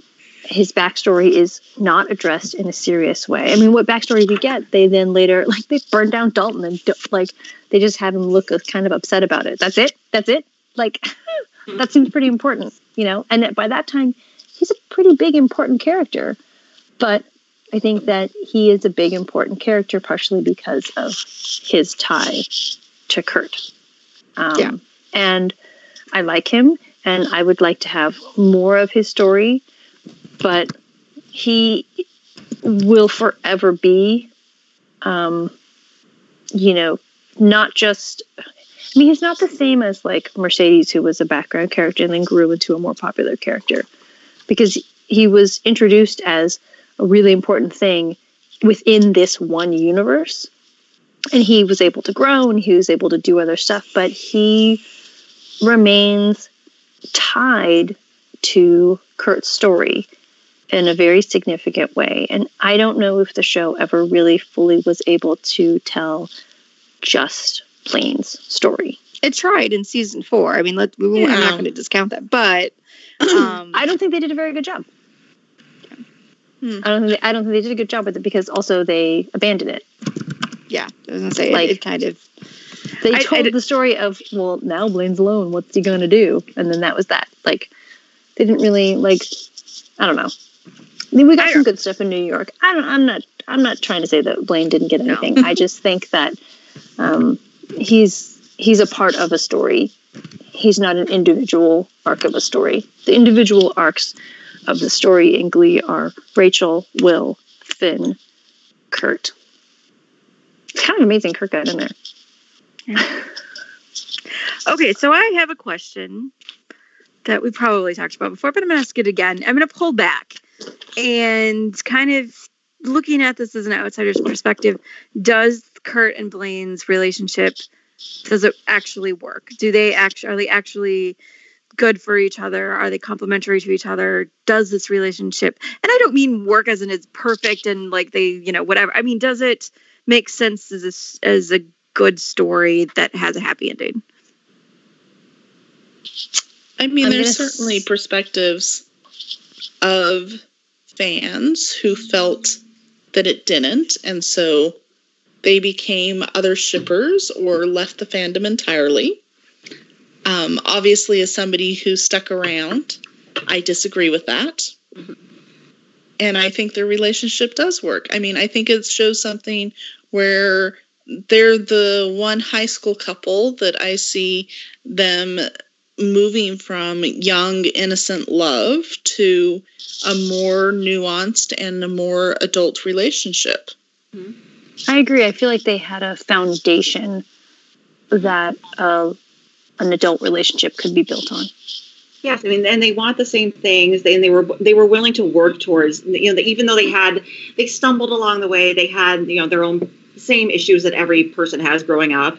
You know, they were able to. They they did eventually work through that together, and they were willing to work on Mhm. it. Yeah. they were. um, You see that they were both willing to go to therapy separately or together. So they were both so. You know, they were com- they had they were committed. They and they wanted the same thing. I think that's was, Yeah. was important. I mean, I think, I mean, we've talked before about how Finchel doesn't work. It won't work. That's that's a not working thing. Um, they're not complementary. You know, I actually think that Brittana works when you think about well, what do they want out of a relationship? Who are they to each other? They were friends first, great Mhm. friends who deeply love and respect and want the other person around. So I do think that relationship works. I think that Kurt and Blaine work. I think Kurt and Blaine work because not only does the other person like it's it's the yin and the yang thing. Like there are things that Blaine wants and needs and likes, and Kurt is that person. And there are things that Kurt wants and needs and likes, and Blaine is that person. And you know, you said earlier that Kurt is sort of a mirror of Burt, and it makes me wonder, um, based off of the very little that we know, if Blaine is not meant to be a mirror of his mom, if Blaine isn't that loving, caring, you know, kind of warm, you know, whereas we, we meet Burt in the beginning of the series and he's withdrawn. You know, he doesn't know how to mm-hmm. show warmth. And then he learns it. But we do know that Kurt had a warm relationship with his mother. Well, so that's sort of what Blaine brings to it. You know, they mm-hmm. have similar goals, they have similar lifestyles, they have similar things that they want, and they have this genuine adoration of each other, this support where even when even when they can't seem to make things work perfectly, they still want to be each other's best friend. And I think all of those things are foundational for a relationship that works, that maybe has some drama in it, but you know what? That's how relationships are. Um, Especially when you're in high school. especially when you're in high school. Um, and you know, you see them uh, in Dreams Come True, sort of reflecting on their life, and you see Blaine reflecting with Sam on his marriage and how how settled he feels in ways where you know you had seen Blaine in seasons four and five, and I guess part of six, basically that if that he he was restless for something and the Blaine you see in Dreams Come True is is content. You know, not not perfect, n- none of those kinds of dumb things, but also just you know, he has been fulfilled in the the the basics that he requires. He's gotten that fulfillment from his marriage with Kurt to be able to be okay. Hmm. I really like.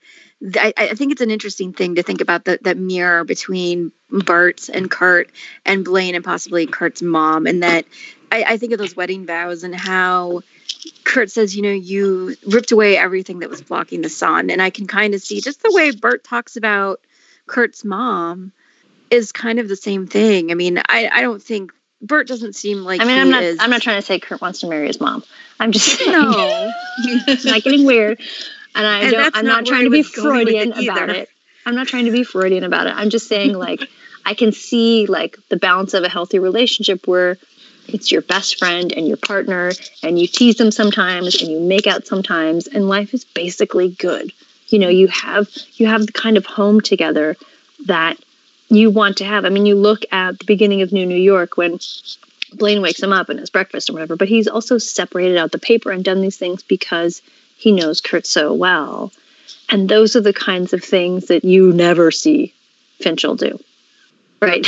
Yeah. You Well, I wasn't see trying to be literal with it either. I was just no, like, I'm just I'm just saying like, you know, there there are some things where I find them to be incredibly complimentary and willing to deal with their own bullshit by the by the time they are real adults, 21, uh, Hmm. uh, you know, they they've got things sorted out.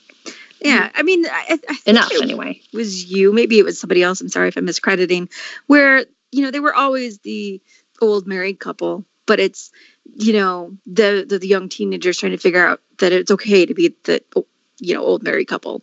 Um, Something that. that I wish Kurt and Blaine had sang in season three, before Dance with Somebody, before some of this other stuff. I always wanted them to sing Beach Boys, Wouldn't It Be Nice? Oh yeah.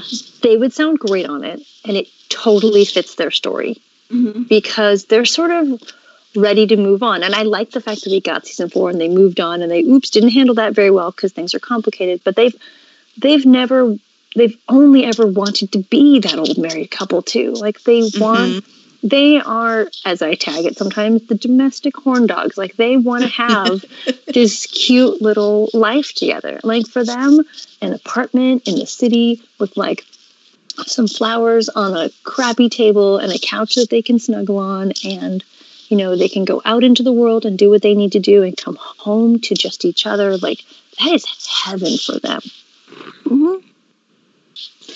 Um, I think, and again, it's probably a subject we talked many times throughout the show.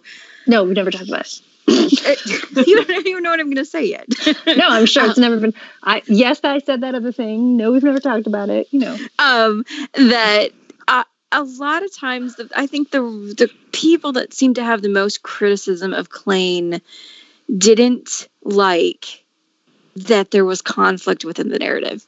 That they didn't like that.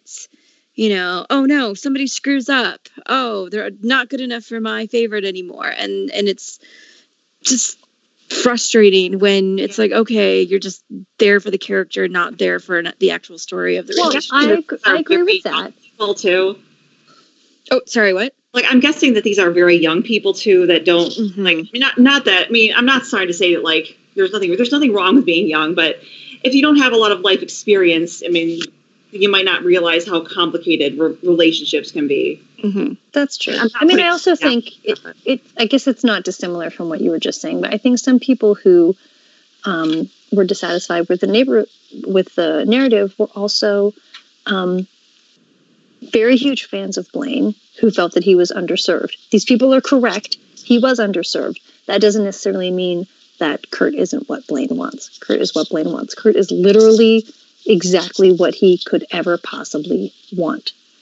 Um, he has to adjust a little bit. He has to learn a little bit. He has to improve to be the fully functional version of what Blaine wants. But I think that for like uh, from the Kurt Stan perspective, I don't see an issue with like you know we saw the the relationship get worked on over the years and I don't see a fundamental problem with Blaine.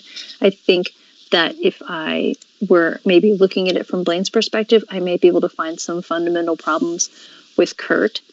Um, but I love Kurt, so I think I'm Yeah. right. Well, and before I get to the subject you guys always groan about when I bring up, um, I want to mention, you know, is this kind of just a fun what if? Is Kurt good at romance? I do like that we got to see him. I wish there would would have been more of it to contrast with Blaine, um, with a couple of other like people on the show.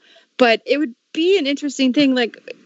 How does Kurt deal with romance if Blaine is not involved at Mhm. all? Like, what would he be like in other relationships? Taking out the Blaine aspect if Blaine never existed.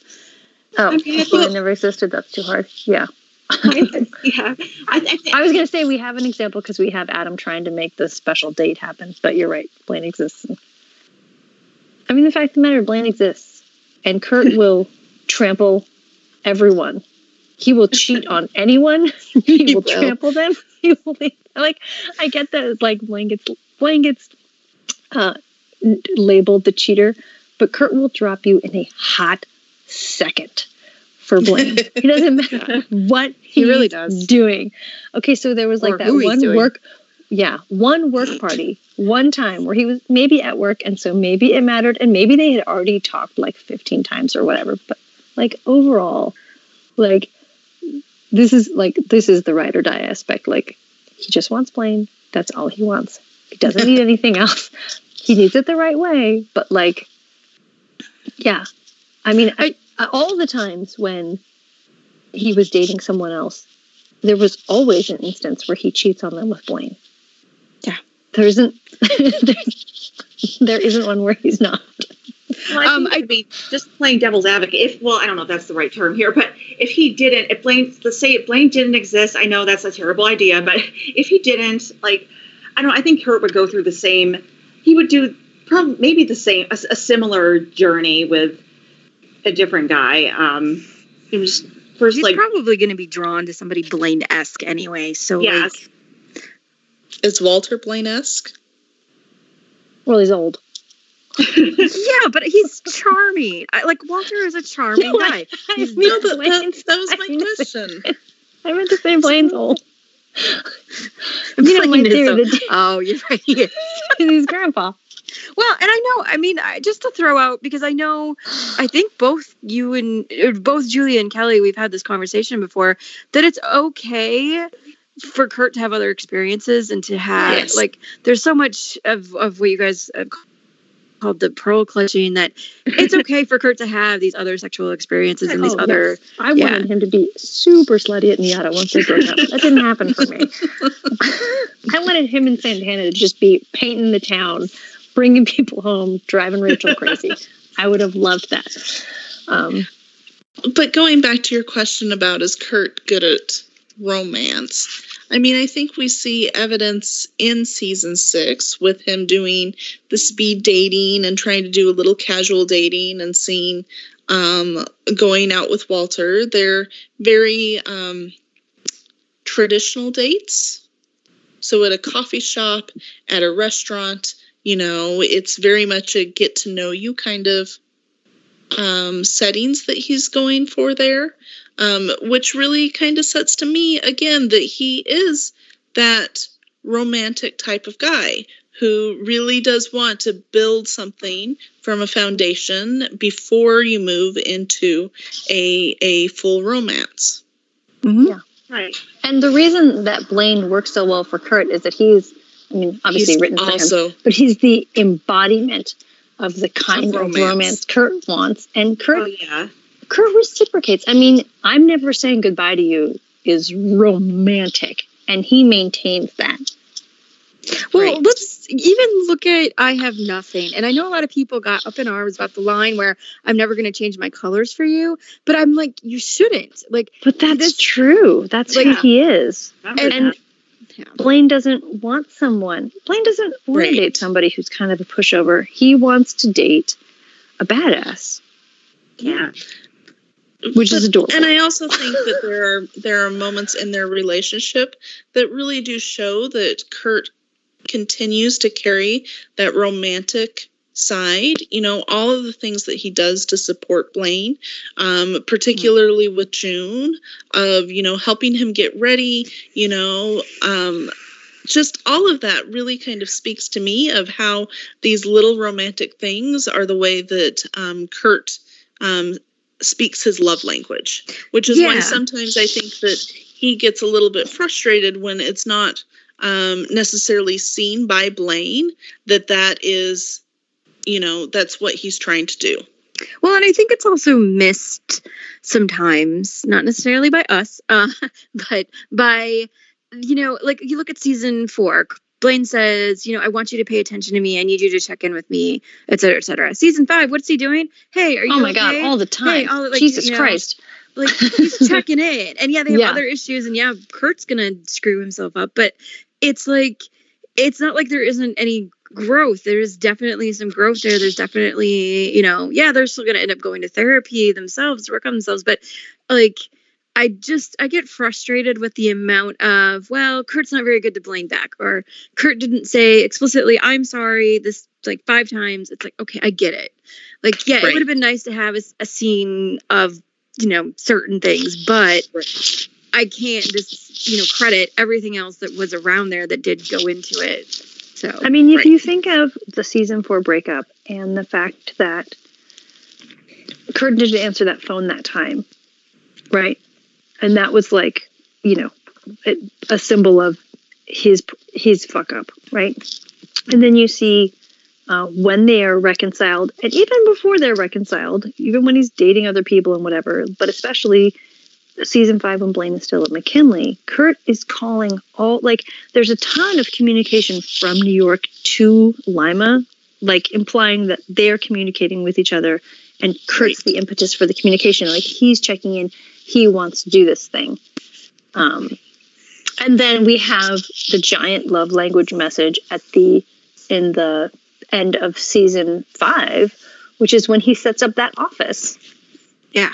I mean, that's he Mhm. sets up that office and has his arms wide open, and that is huge. And you can tell it's huge for Blaine. He's going to cry because he sees the desk and the binders and everything, and it's just wonderful. but I think yeah, it's it's Kurt expresses love in a different way than Blaine, and it's a little bit more inward, and it's not as explicitly loud. Like Blaine is very like, I'm going to shout it from the rooftops that I love you, and Kurt's going to be more inward and like, let me take you back to the room and show you how I love you. It's just they're Oh. different people. Well, also think about how they work in the world. Kurt sometimes gets attention, and that attention is a little bit negative, and it takes a long time to unlearn that. Even the happy, happy space of New York, which isn't always safe because we've got Mhm. Bash. And Blaine is someone who, when he gets attention, God, everybody loves him. Isn't he cute? Yeah. you know so it works different you know you learn different things you play to your strengths They both need and, different things. and I mean, in the love love love episode kurt has his own marching band they both have the marching band mhm. Mhm. there's a picnic happening they've both got the marching band like they are equals these are two equals meeting each other well, yeah, that's the at point. the I mean, picnic with a picnic and a band they're such dorks doesn't have that? um, yeah. Uh, so I will go ahead and go one last time. It'll probably be the last time I bring it up on the podcast, probably. Mm. But I'm going to because it's my favorite subject.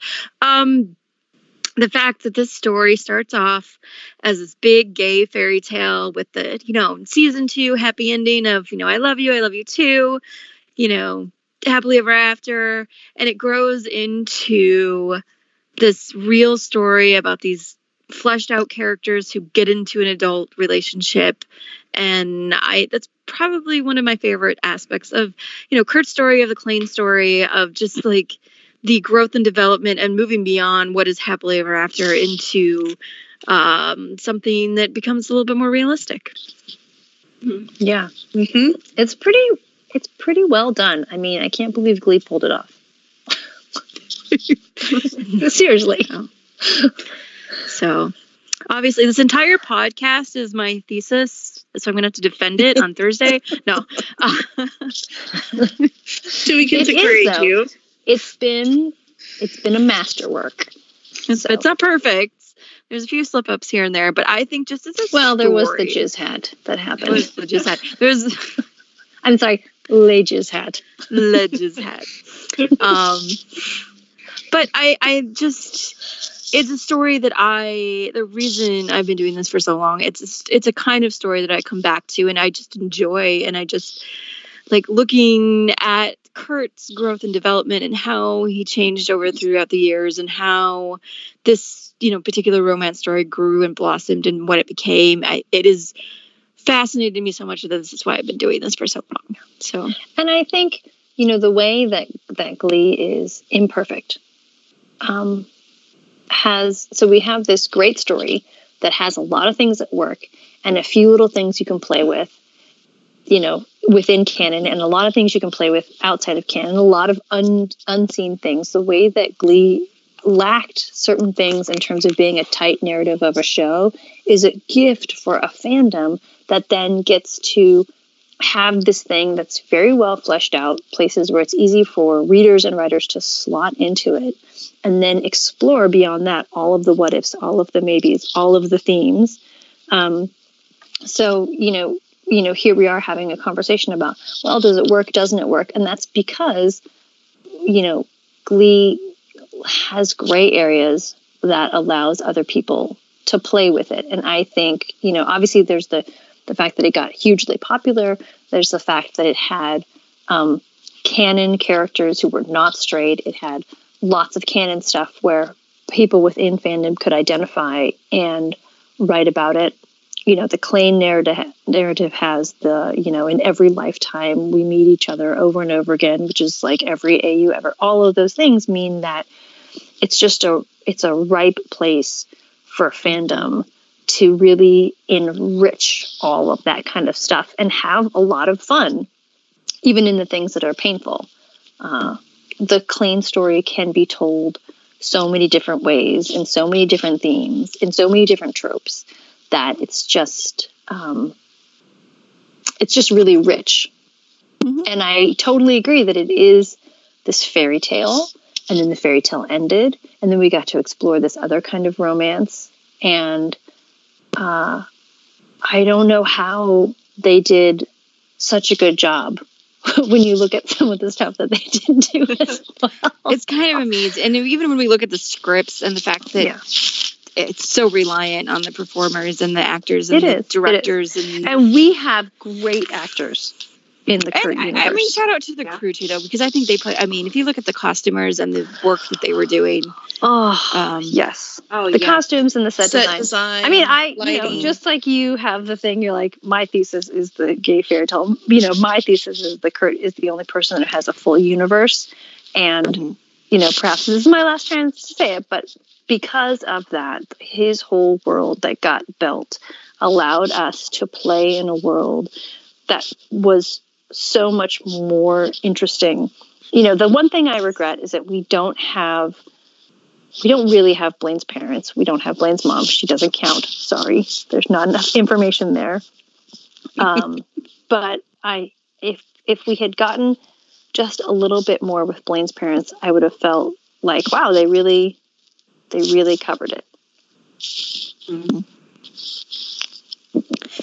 Um, kind of bridging that. We my next subject was the Kurt and the Fourth Wall, which I'm this is my kind of catch-all because there's a lot of fun things. But before I get into what I have, Snarky, was there anything about that clothing meta that you wanted to talk about? Because I know that's the one thing I don't have on my list, Oh, and I I know that you enjoy bringing that kind of stuff oh, up. gosh.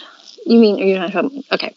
Um, so I'll be brief because I think that we see um, the evolution, the evolution of Kurt. We see the evolution of his fashion, and we see, you know, we were talking about him as like a teenager who feels the need to express certain things versus how he grows. And I don't think he moves away from being that core person. He just doesn't need to wear bondage gear to NYADA. One could argue that perchance he's worked on that in other scenarios, and so he doesn't need to wear. what, are- what are you um, trying to say there? I think I'm not Blaine sure. has a kinky side, but that's just me. I think, well, that's another podcast. Um, I don't I- speak now or for never. I I love the evolution of his style. Um, he's always very tailored. He's always very interesting. He always has a ton of accessories. I like that they have him be um, the Hummelbrag accessory maker at the end because the accessories are the like the through line. I mean, it tells so I much mean, of his story with what the costume when he's going are doing. to even in five and six when he's going to the more traditional sweaters and such he still has those little pieces Yeah. Yeah. And and you know, the way I mean, even his sweaters are different than everybody else's sweaters. Like even just in his sweaters and in his pants, I mean not just that they're tight pants, but like, you know, there aren't a lot of other characters who are wearing like pants covered in flowers. Uh, No. and that No. usually means something. But I think it's really interesting to see him, you know, sort of uh, stereotypical in some ways of like fashion, like out there kind of fashion. Not that he's less interested in out there kind of fashion. I mean, you could you could argue that his fashion becomes exceptionally tailored and pointed or poignant um, once he starts working at Vogue. He's not just dressing, you know, like Lady Lady Gaga put on a circus train and walk around. he's he's dressing in a way that is interesting and meaningful and layered, and it's a it's a maturity that happens. I think there's almost like an unspoken, well, it's certainly unwritten, but like an unspoken maturity of him being at Vogue, where you know he's he's wearing a dress shirt and pants, but obviously it has a fox on it and he has a tail and you know other things like that. But um, you know, back in high school, he was he was experimenting with more things, and then he moves forward to where he's at. I mean, the pants just get tighter, the shirts get very tight, the shirts start to become unbuttoned. I mean, as he gets older and more sexually advanced and more sexually mature, um, he'll sometimes wear a neckerchief with like the first two buttons unbuttoned. Not sure what's going on there exactly. He just feels the need to like. Maybe, he has hot flashes. Uh, I think it's maybe a it's a special thing. Yeah, between him and Oh, a, there's some special thing. I mean, you can read you can read so much into Klaine's sex meta based off of what they are wearing. Oh my god! Now I want you to write that up because that's super fascinating. I mean, I will. It'll, it takes time. I'm trying to rank season five song episodes. It takes forever. they do, don't typing. Yeah. they? Hmm, Shout out to people who can do rankings because it takes a long time. There's It took me like a year to do mine. It takes a Um, long time to do it well. I'll put it that way. Um, so I I think that there is there's an entire meta of what Kurt expresses because sometimes he doesn't have any lines, but he always expresses where he's at with his clothes. And sometimes it's a him against the world. Sometimes it's an expression of what he's doing on a personal level. Um, and sometimes it's, you know, what he's trying to express about like a statement about um, who he is in a greater way. But I think that they continue to make his clothes interesting. There's never a time where Kurt wears an outfit that doesn't really mean anything or do anything. And I don't mean just like for me and Blaine. I mean like do like it's always, always doing something. I mean, Um, what is your thoughts on his underwear choice? I mean, come on, Sarky. Well, we have That was canon information. it's very pretty sure I have a post about this somewhere. Maybe it's been flagged. Oh my god. However, if you want to write that up or, or let us know what you oh, think of his underwear. oh. I will. Sure, I'll tag you. Okay, that'd be great. Okay. but anyway, I know that wasn't on the list. I just wanted to give you a moment to express things. Express things. Express things. Um, but yeah, My fourth deep love. your teeth. Well, and it's your like I look at it and I'm like, oh wow, red and blue that matches. That's like about as far as I go. I mean, I think I think they try and say things with other characters' clothes as well. He's just I'm sure they um, do. the easy- don't. the easiest one for me to read. I mean, well, you can read a lot of Mhm. stuff with Rachel, and you can read some stuff with Blaine, except for that with Blaine, they're just like, just put a ton of, just put plaid, Oh my god, the whole fucking thing. First, But I- first of all, put him in plaid. Second of all, then we can talk about him. Is he Um, wearing a I- bow tie or not? Like that's kind of the extent of it. Yeah. But I also think they go out of their way to make Kurt and Blaine complimentary of each other. Whatever one's wearing, if they're in a scene together, it's usually a complimentary Sure, clothing choice. it's and it's one of those things that explains like this is a couple that works. I don't see that as much like with Brittana. I mean, granted, with Brittana, a lot of times they're wearing that stupid Cheerios uniform, but I um, was gonna say during Matchy school you matchy. didn't get a matcha. but even when they're not, um, it's not. I don't feel like it's as. I'm sure they are. I'm sure. Well, think we're those people are supposed smart. to but- read Klaine as emotionally complimentary, and we're supposed to read Brittana as sexually complimentary. And it's Mhm. what they do with Brittana is very basic. Um, so So, all right. Well, let's talk about the fourth wall or Glee's lack of fourth wall.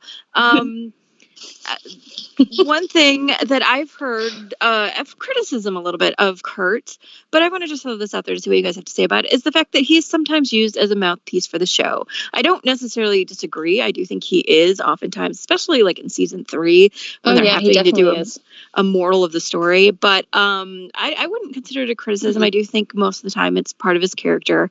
But yeah, I do think it is a thing that happens. I think he's oftentimes used to express what you know either what the writers want to put out there or what everybody's supposed to be feeling or et cetera et cetera Yeah, Do I you think have a that's true. I mean, I specific think also he's he's like the Oh, sane, um, the only sane man. You know, like when other people say it, you feel like, is this true? But when Kurt says, it's like, oh yeah, that's I think reality. almost all of on my way is this um where Yeah.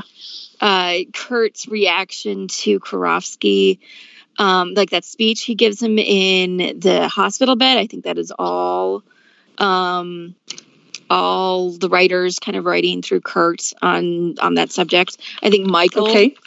is a, an example um, where Kurt takes the higher road, and when he says, "You know, we have to be better than that," and I have to be, I think that is more the writer speaking than a Kurt characterization. Um, those are the two main examples that come to my head. Um, I don't think it's all the time. I think season three becomes like the biggest time that they do it because it's the most time that they are trying to have these conversations that are anvil hitting, and, and then they kind of like season four they back off it a bit, but um i think it started with this whole idea in season two with born this way. Yes born this way was a really big part of kurt's character but it was also a way for them to um say you know let's take a look at these the gay rights stuff. Let's take a look at you know being your own person and it becomes a little bit more awkward and a little bit more mouthpiecey in season three and then when Kurt's character isn't in season four as much, they, they back off of it and kind of let him be his own character again. Um, Well, I mean, he's he is the only sane man sometimes, and they also they also uh, I don't know if it's unintentional or intentional, but they root him as the moral center of the show. Yeah. And so, and he also is able to deliver lines like, you know, you think of the quarterback, like Kurt is the narrator of that episode. He leads the audience through that episode. Mhm. And he does that because as much as he's having things that are feelings, we've supposed to, we've, we've come to understand that he like what he's saying is the least hyper reality in this very hyper real universe. Yeah. Um, Will lost his ability to do that very early in season one. Um, and most of the other characters they have are either lesser characters, so it doesn't have the same effect, or very self centered characters, so you would question it. Um, I mean, I think there's a few times where they have pl- Finn play that role and it doesn't work.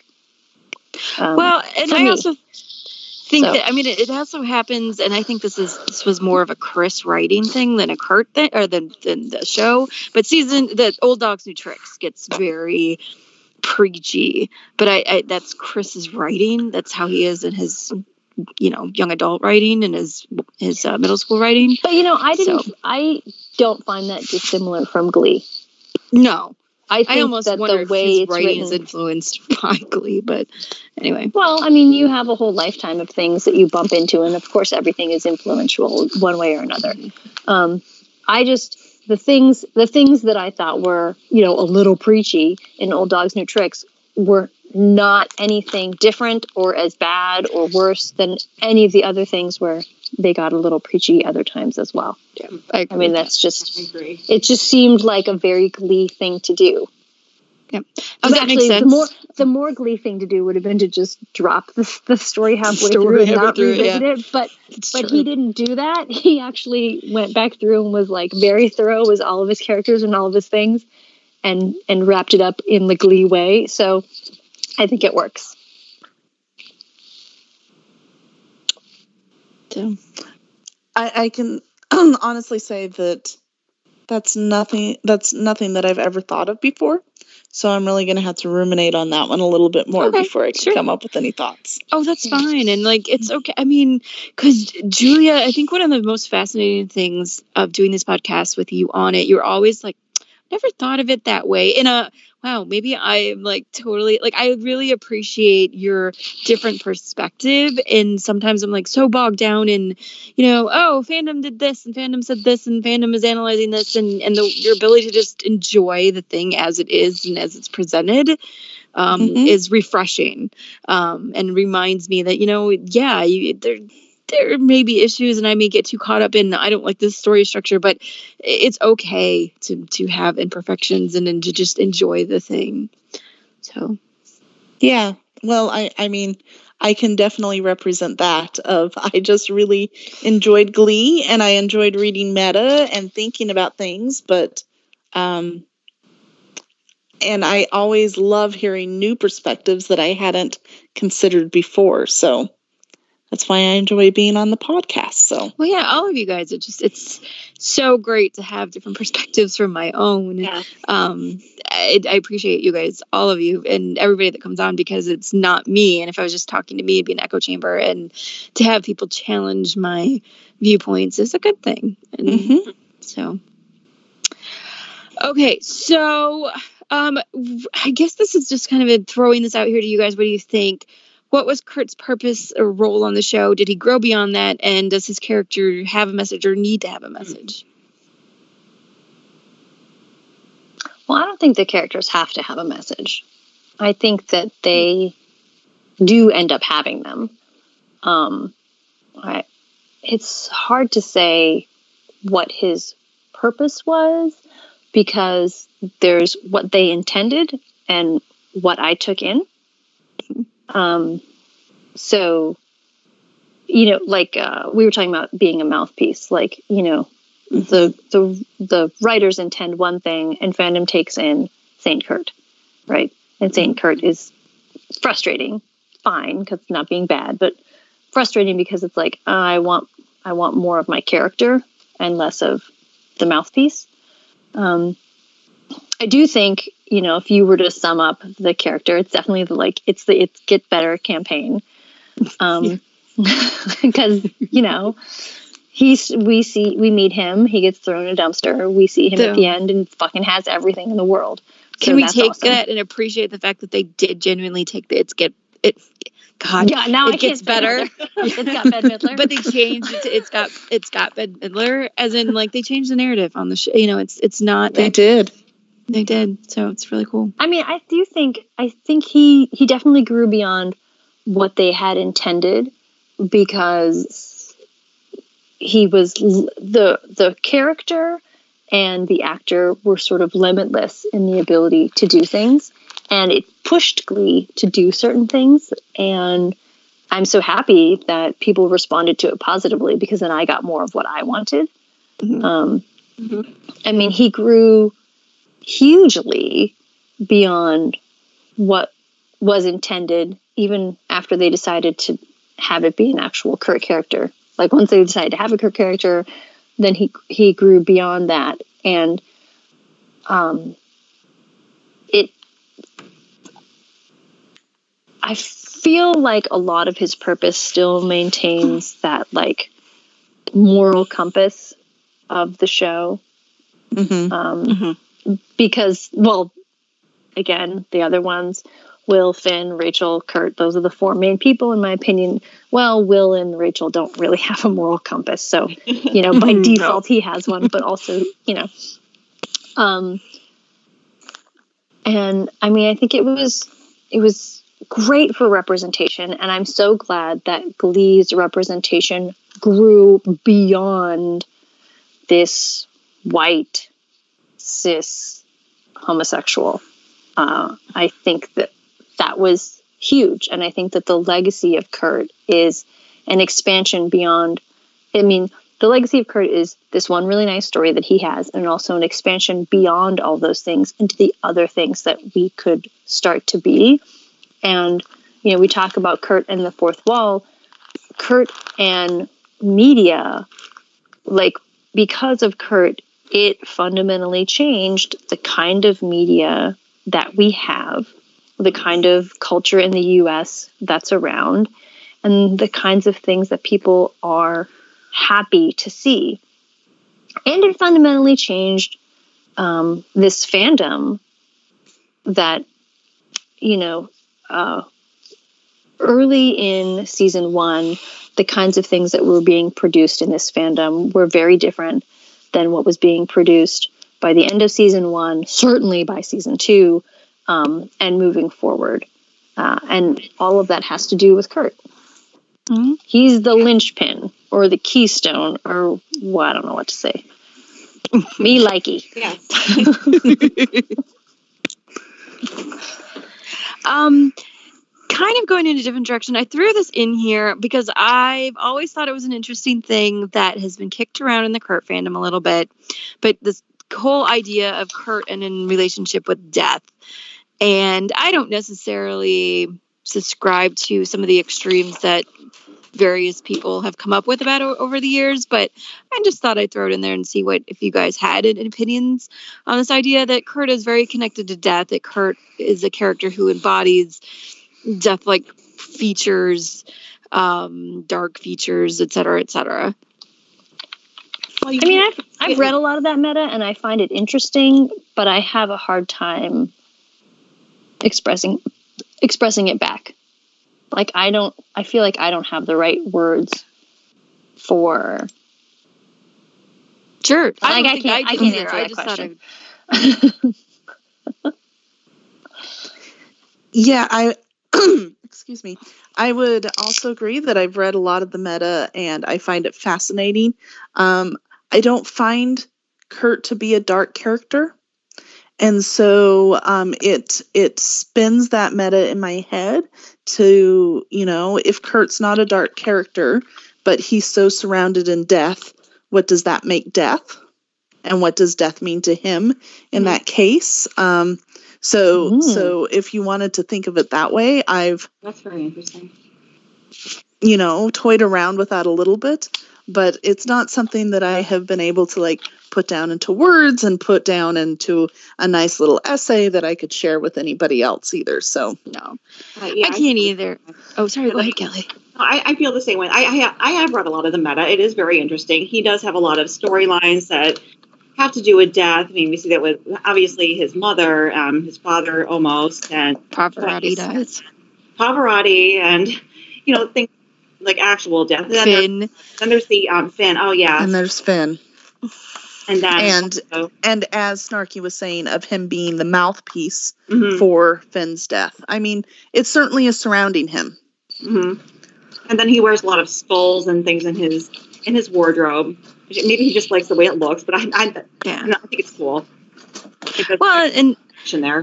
there's always this um i guess part of that meta was like that blaine was his connection to the outside world um and I, no i can't even articulate myself how what i think or or how to go about it it's just it's interesting meta that is out there that i don't know if i can comment on Yeah. um, with any kind of verbose uh, analysis, but um, it's out there, guys. If you ever want to see people's commentary about how Kurt is related to death and how he is a bearer of death-like things and this darker aspect of you know life, um, it's there. Uh, but Mhm. it maybe goes a little deeper into unintentional analysis than I think is there, but it is an interesting thing to look at thematically if one was to, to do that. Well, when you post this one, I'll look for some of what I think are the better worded Well, examples of some and of those things. The champion of it Um, was um, Letters from Titan, and I'm sure she has a tag Oh, I'm sure she does. Yeah. because she Yeah. was the, the really the only real huge advocate of it. But I also think that was partly of, of their perspective as well. That kind of because I do think in general characters become prisms of your own experiences and you reflect out Mhm. through you project out uh, what you put into it Mhm. um so Yeah, that's a really good way of putting it. um like for me I, like i said the gay fairy tale part of it but that's me enjoying you know a romantic uh, story and um, enjoying that self growth and and stuff like that through the character. So, I mean, I've had, I've seen in my travels a lot of people who've projected a lot of things through Kurt, which sounds kind of weird when I word it like that. But um, No, I think that's fair. yeah, I mean, one of the things that's great about fandom is that you you interact with these characters in your own mind and your own sense of things, and they get imbued with the, with the humanity of yourself and your own creativity and your own weirdness as needed, and you know everything gets enriched from there out. Yeah. pretty much. I now kind of wonder what it would have looked like if Glee had covered Hadestown. Oh yeah. You know, Mm. because I mean that's new, so it's not like we have any kind of Glee references. But would Kurt have been attracted or um, aligned himself with the character of Hades or somebody else? I Well, don't that- know. That's interesting. I, it's actually, and maybe this is an aside that I may cut out of the actual podcast, but so in my special secret project that I'm working on, um, is a, a flash forward in a way, um, and it's kind of this final like story arc before the finale of the actual show, um, but like set like five years later, and um, Artie writes this you know play where everybody's a mythological like a greek hero or greek villain or whatever. And he says hey kurt do you want to be hades?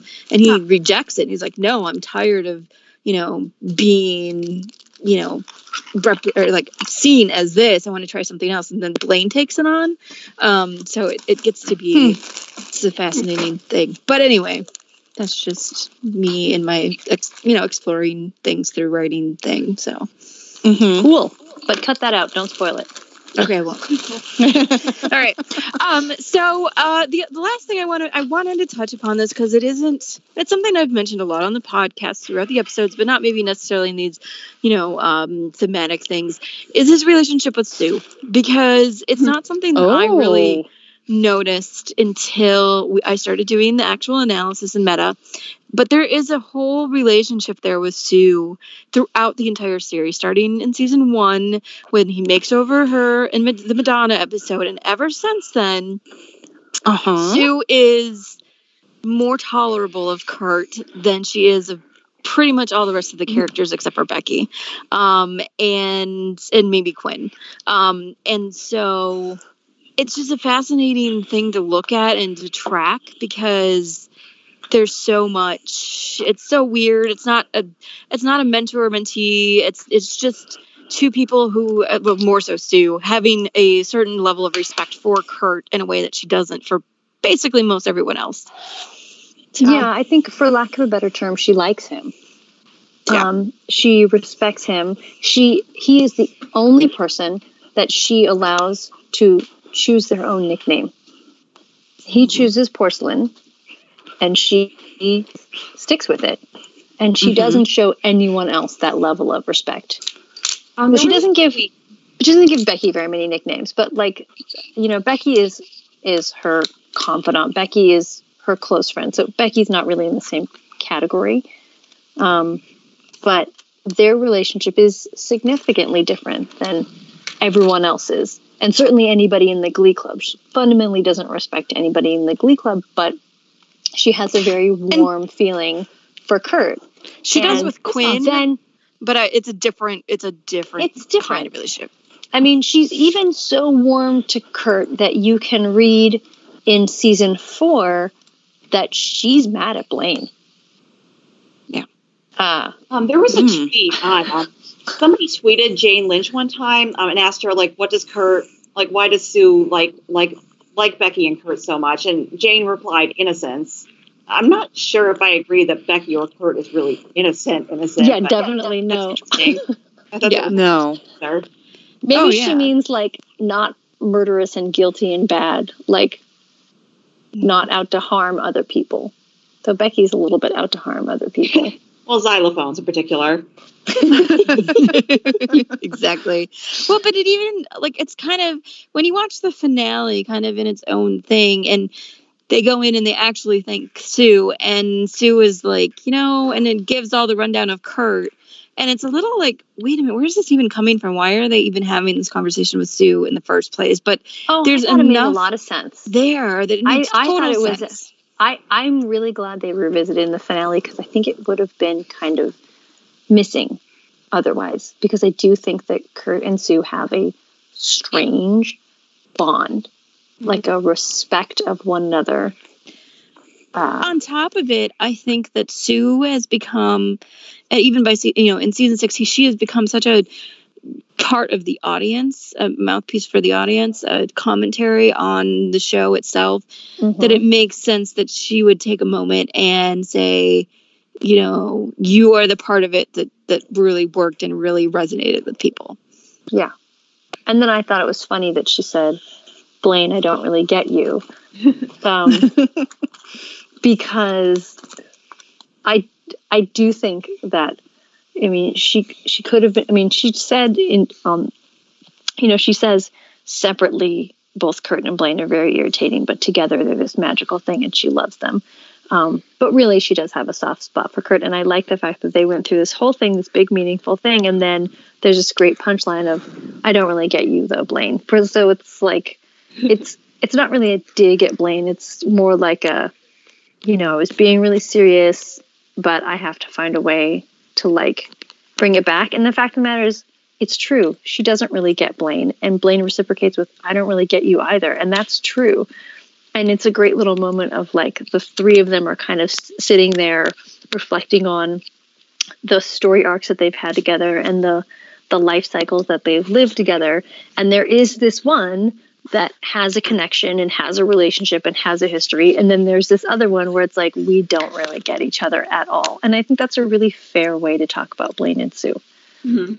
And it was funny. It was really funny when she was like, I don't really get you. And he's like, Yeah, I don't get you either. I also think it's a an interesting reflection on how there are these various parts. Oh, of, Glee, Glee is very isolated in its stories in some ways, and you know whatever's going on with Sue usually isn't going on with Blaine. I mean, I know they had like feud and everything like that, but like there are these different pockets of stories going on in the Glee universe that don't intersect with each other, and when they do, it's usually like, yeah, you're this thing, okay, moving. Well, you, could know. easily read that Sue started shit with Blaine because she was mad at him about Kurt.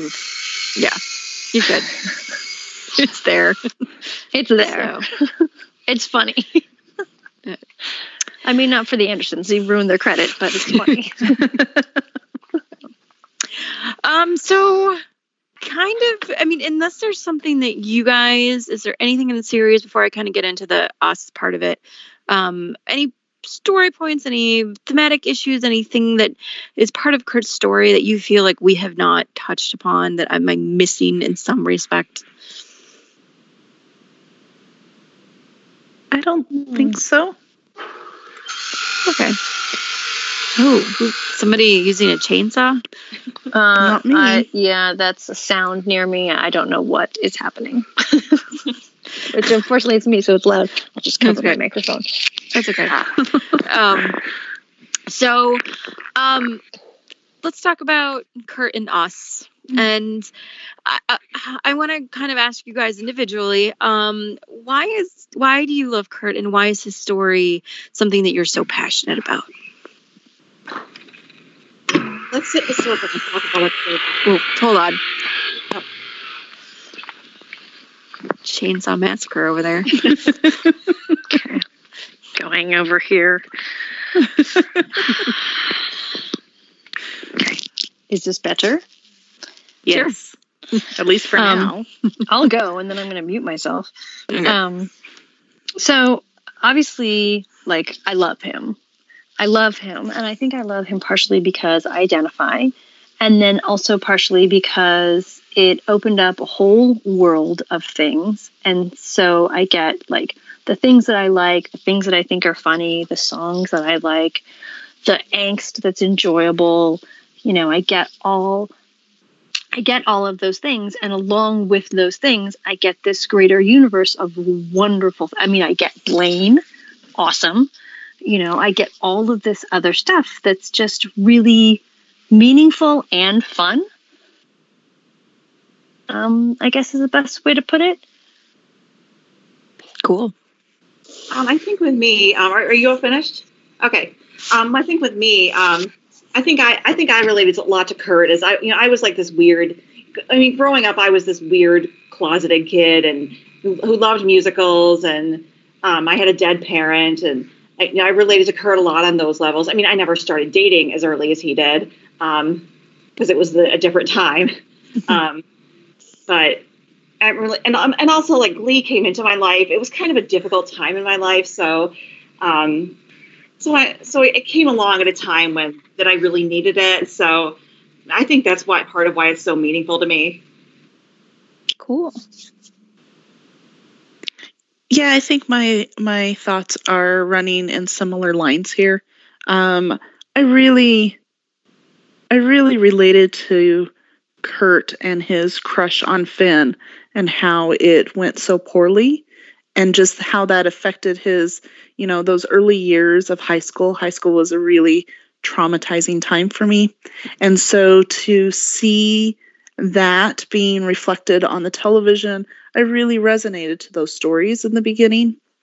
Um, and then over time, you know, it was one of those things where I just noticed that I was noticing him so much, even when he wasn't really on the screen. Like all of his background moments, when when those weren't happening in season four, I really noticed the absence of them. And so it's been something where, you know, um, in the beginning, there was a lot of there was a lot of me just feeling like a general Glee fan, being aware of Kurt, and then his story just evolving and changing, and this romance that he got to have was just so beautiful and powerful, and um, it made me become a Klaine fan and seek out fandom. And I think it's also being a part of fandom that really meant that changed my perspective of Kurt as well because I was reading other people's meta and other people's thoughts about him. And having people love Kurt as much as I loved Kurt enforced that. And so, you know, it was this beautiful, growing, positive enforcement of, you know, reinforcement of how much this character meant to me. And being part of a fandom that loved him and could talk about him and his flaws and then talk about um, his interaction and his relationship with Blaine and getting to know Blaine and this whole entire experience, I think really um, fandom heightened it um, and brought me a lot of joy because of that. And, you know, because of being involved in fandom, I got to meet other people. And so it it has been such a positive experience for me. Um, and I can't separate out my love for Kurt out of that entire mix. Awesome. Awesome. Yeah, yeah. I forgot to mention fandom. I agree. Thing too. Yeah, that was, I can't separate a out big my love from love of everything. yeah, I forgot to mention. Yeah, fandom. I too can't separate. Oh, yeah. And I Um, don't want to. No. No, I don't want to. I Kurt, like you guys, in a lot of ways. I mean, I'm very different from Kurt in a lot of ways. Um, there's a lot of Chris that I I relate to, but uh, this character is just somebody that I've I've grown attached to through all of my fandomy things. And yeah, there's a big part of like this community that's become a community and and all of these people that I've met and but I, I also really like stories and I really like looking at stories and looking at characters and dissecting what is going on. And Kurt becomes such a when you break him down and when you start seeing what Glee is doing and when you see how I can relate to this to my own life and to things that I know and have experienced and and tying that all up together has been such a fascinating journey.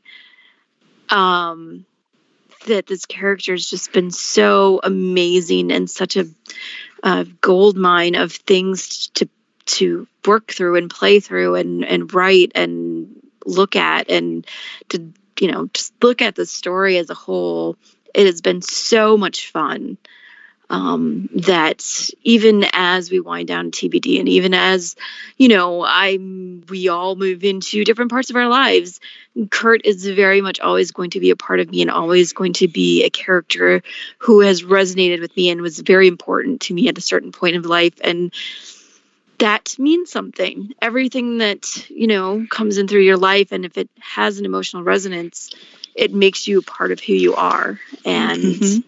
Kurt has become a part of me. So, yeah. Yeah. um, Can we not say goodbye to him? we, I mean, I don't, I don't plan on it. You it. keep saying You this is say- our goodbye thing, and I'm like, I Well, on the don't podcast. Want to say Yeah. Good And TGB is going to end. Oh. yes. I mean, it's going to stay up. It's not going to get deleted, yeah, it's not going to go anywhere. But um, but it is going to sunset. just like in all of the promo material for Endgame, every journey has its end. Um, and but as as Kurt tells us, um, we're we're never going to say goodbye.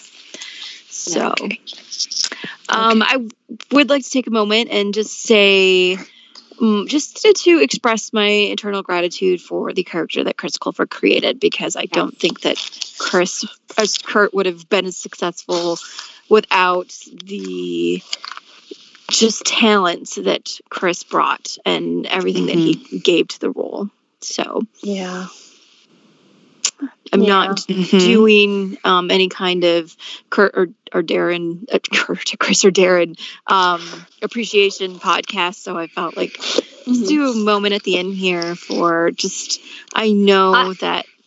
Okay. I will say this: I would love to see Chris Colfer act more, Yeah. but I admit, on an emotional level, I'm not really ready for it not to be Kurt.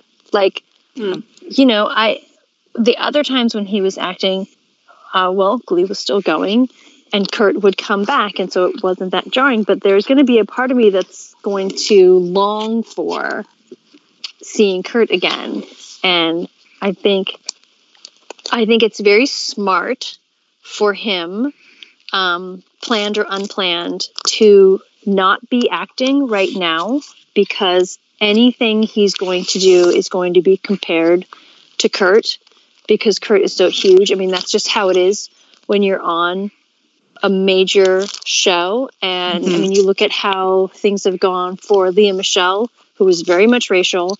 Um, you know, parts after Rachel. I mean, I- and in some ways, it was like it was launched too soon because it was too much Mhm. um, for people to adjust to it not being Rachel, or the character she played was essentially Rachel. Um, so I feel like we're going to have a cushion of time, and then at some point in the future, we're going to be presented with yet another wonderful thing. And I'm fine, I can wait. In the meantime, he's creating an army of small children who want to make the world a better place, which is awesome. uh, you know, I don't read middle school grade fiction, but it's pretty fucking cool the stuff that's happening, and I can appreciate um, those choices. I want him to sing. I want him to sing. Can you sing, please? Can I have more singing now? Yes. I want the singing. You sing Come now for with me. that charity, And that's You a really sing now that for me, charity damn concert that he was talking about. Yeah, I, that's a Yeah, really I need it. Amber, what the hell? I mean, I get Yeah. it. He doesn't want to sing next to Amber because she's so good. Well, yeah, that's What- true. Why would anyone want to sing next to Amber? But can we also um, have a moment of silence for the Noel Coward movie that will never be? Oh, that- see, and I, I no, you we know, have to moment of moaning. It's moaning. I, yeah, because you look at like if you look at Darren and his what he did, I think was he did different role. I mean, he jumped right into Hedwig, and then he jumped right into being a serial killer, and those things were different enough, and and you know him doing all of these other sorts of things well on Glee, it, it gave the transition for that. I thought was, you know, I don't think. Darren was typecast as Blaine. no, No. And I think that Darren has had the ability to be to be Blaine and be bigger than Blaine and be different than Blaine. It was hard for me to watch that Versace show and not just see evil Blaine. It kind of I mean, looked like to be fair, I, I it- of saw that, but you know, it kind of just seemed like evil. I mean, he did a great job, and But it was but it was like I'm watching this thing and I'm just thinking about all of the like evil Blaine fix I've read over the all the serial killer Blaine fix because there was some real similarities there. Um, but I also saw him in Hedwig and he was great. I mean, it's great material, but he was great in that, and he wasn't Blaine in that at all. Well, but I Um, also think it goes back to that what we were talking about earlier of Chris getting the uh, the Time 100 award, not necessarily because of everything that he's done, but because of Kurt. And it's going to take a really a lot to break him out of acting roles that aren't going to be immediately thought of as Kurt.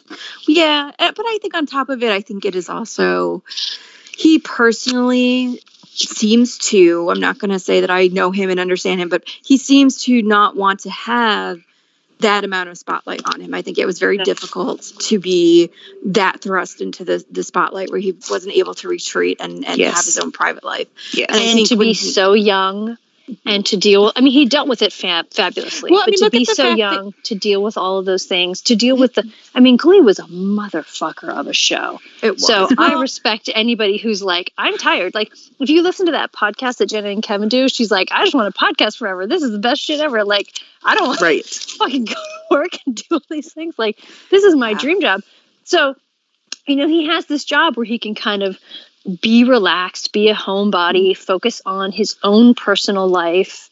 Um, he's still doing a ton. Jesus Christ, it's like a book a day.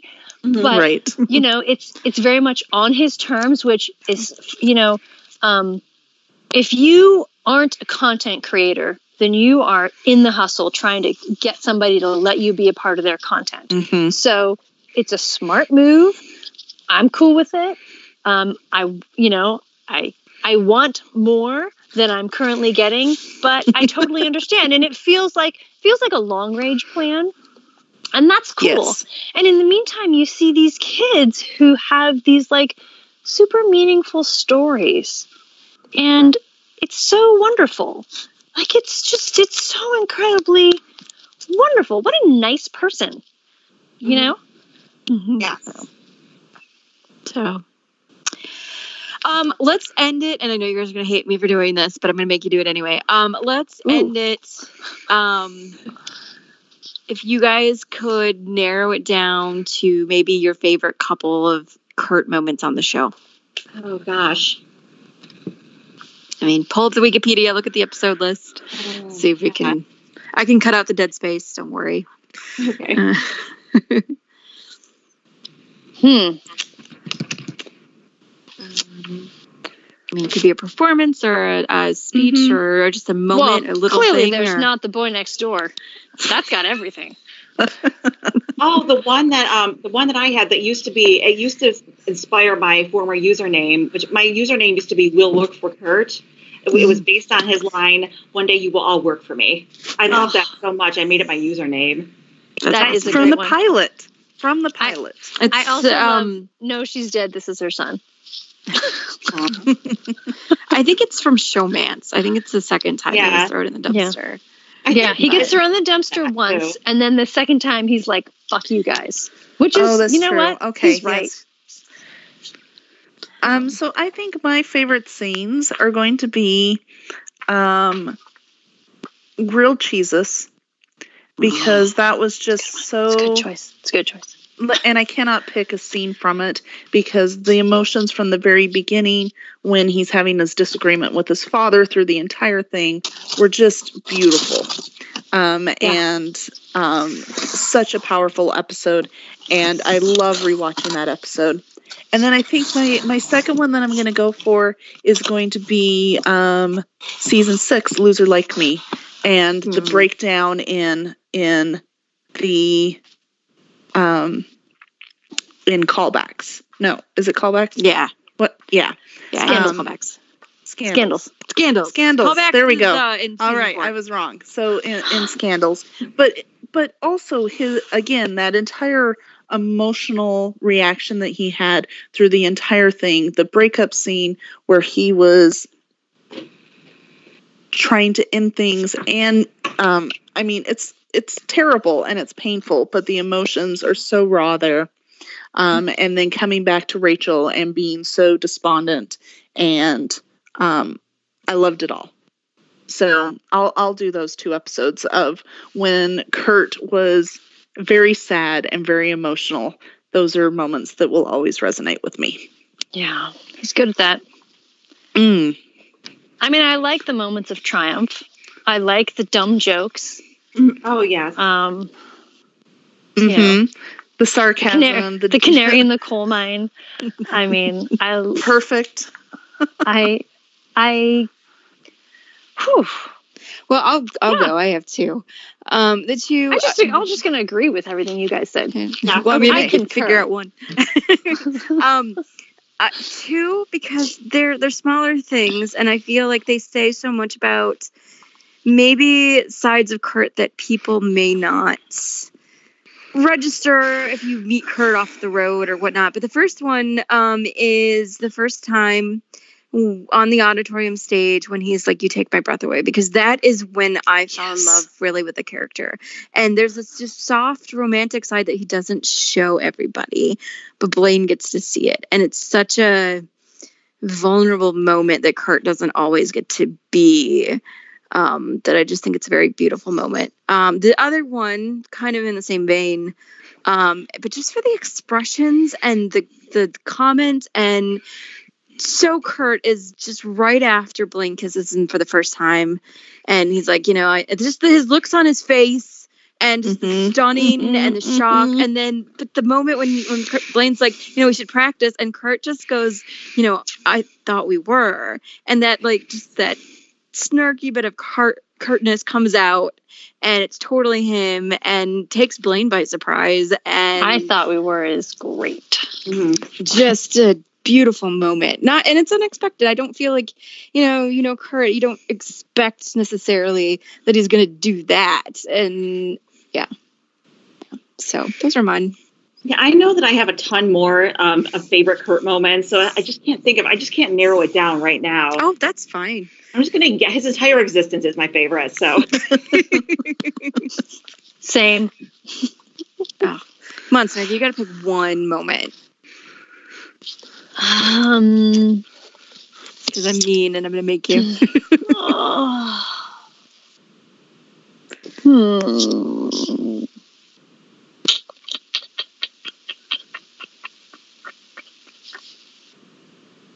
Oh, there's so many. Mm. Dead space. Dead space. Dead space. well we're not Edit, live so edit, it's fine It's true. this will all go Um, away I do. I do love the triumph of not the not the boy next door. So maybe I'll just stick with that one. okay Yeah, that one's great. And You're maybe think of like 50 of them once you get I off. will, and I'm gonna be like, Kurt last. Here's all the things. Oh man, I should make a post though. My top 50 favorite Kurt moments on the show. Um, It's just gonna So- be a clip, just an edit of just his whole everything. everything. like a three hour video of all the clips. Here's my favorite part. Wait a minute, this is everything. Mm. okay, guys. Well, I think we've reached the end of the podcast. Unless there's anything else that you guys want to tack on. Um, Well, there's definitely more I'm going to want to say and more I'm going to want to blog about. But I feel comfortable with the conversation we've had yes, and it's, the arc it's- of the podcast overall. And I Yeah. feel really at peace with this project sunsetting because it's been so wonderful. It's been very thorough. And I just am at this point, like, I'm just appreciative of what there is. I'm interested in other stuff, but I'm not, I'm not lacking anything. Like, I feel very Yeah. fulfilled. that's good. I feel like that's what I felt after Glee ended. With like, I, I felt like it, it wrapped up at the right time. Like it went out on a high Yeah. note. It's Yes. it didn't go on. It didn't run on too long. Like some shows just run on for like 15 years, and it's it's just gets ridiculous. So I'm glad that Glee wasn't one of those shows like that. Mm-hmm. Yeah. Yeah. good. Cool. Um, so yeah, I, I yeah, I didn't expect. I knew we were going to talk longer. I didn't expect three hours, but it's still it's solid. It's not like I'm going to be cutting a lot out of this. Um, so yeah, it's thank you guys for for having a, a, this long conversation about Kurt, about this character we love so much. There will be a Blaine one for those of you sulking in the background about Blaine. Um, I've not forgotten about you. We love you too. I'm super excited We to hear the Blaine Blaine. one because I think I could probably do a few hours of podcasting on my favorite things about Blaine, but it's always interesting to me because I feel like people bring up more stuff that I wouldn't necessarily highlight. Mhm. Um, Blaine is so interesting, and I'm so glad we got the later seasons of Glee because it means we got the fully, f- the more fully fleshed out Blaine Mhm. and that's what I wanted for him. Yep. Because Um, nothing else would be good enough for Kurt. really. Uh, I mean, I do believe I will be posting the Kurt and Blaine ones at the same time, so it's like an A side and a B side. So go ahead and check out the B side, which is clearly the Blaine side. Um, and B is for Blaine. B is for Blaine. Um, next Sunday, you know, our schedule is so jumbled. I'm not entirely sure what's ordering B is for bow tie. um, but we'll have some fun new content for you next Sunday. And yeah, I will see you next week.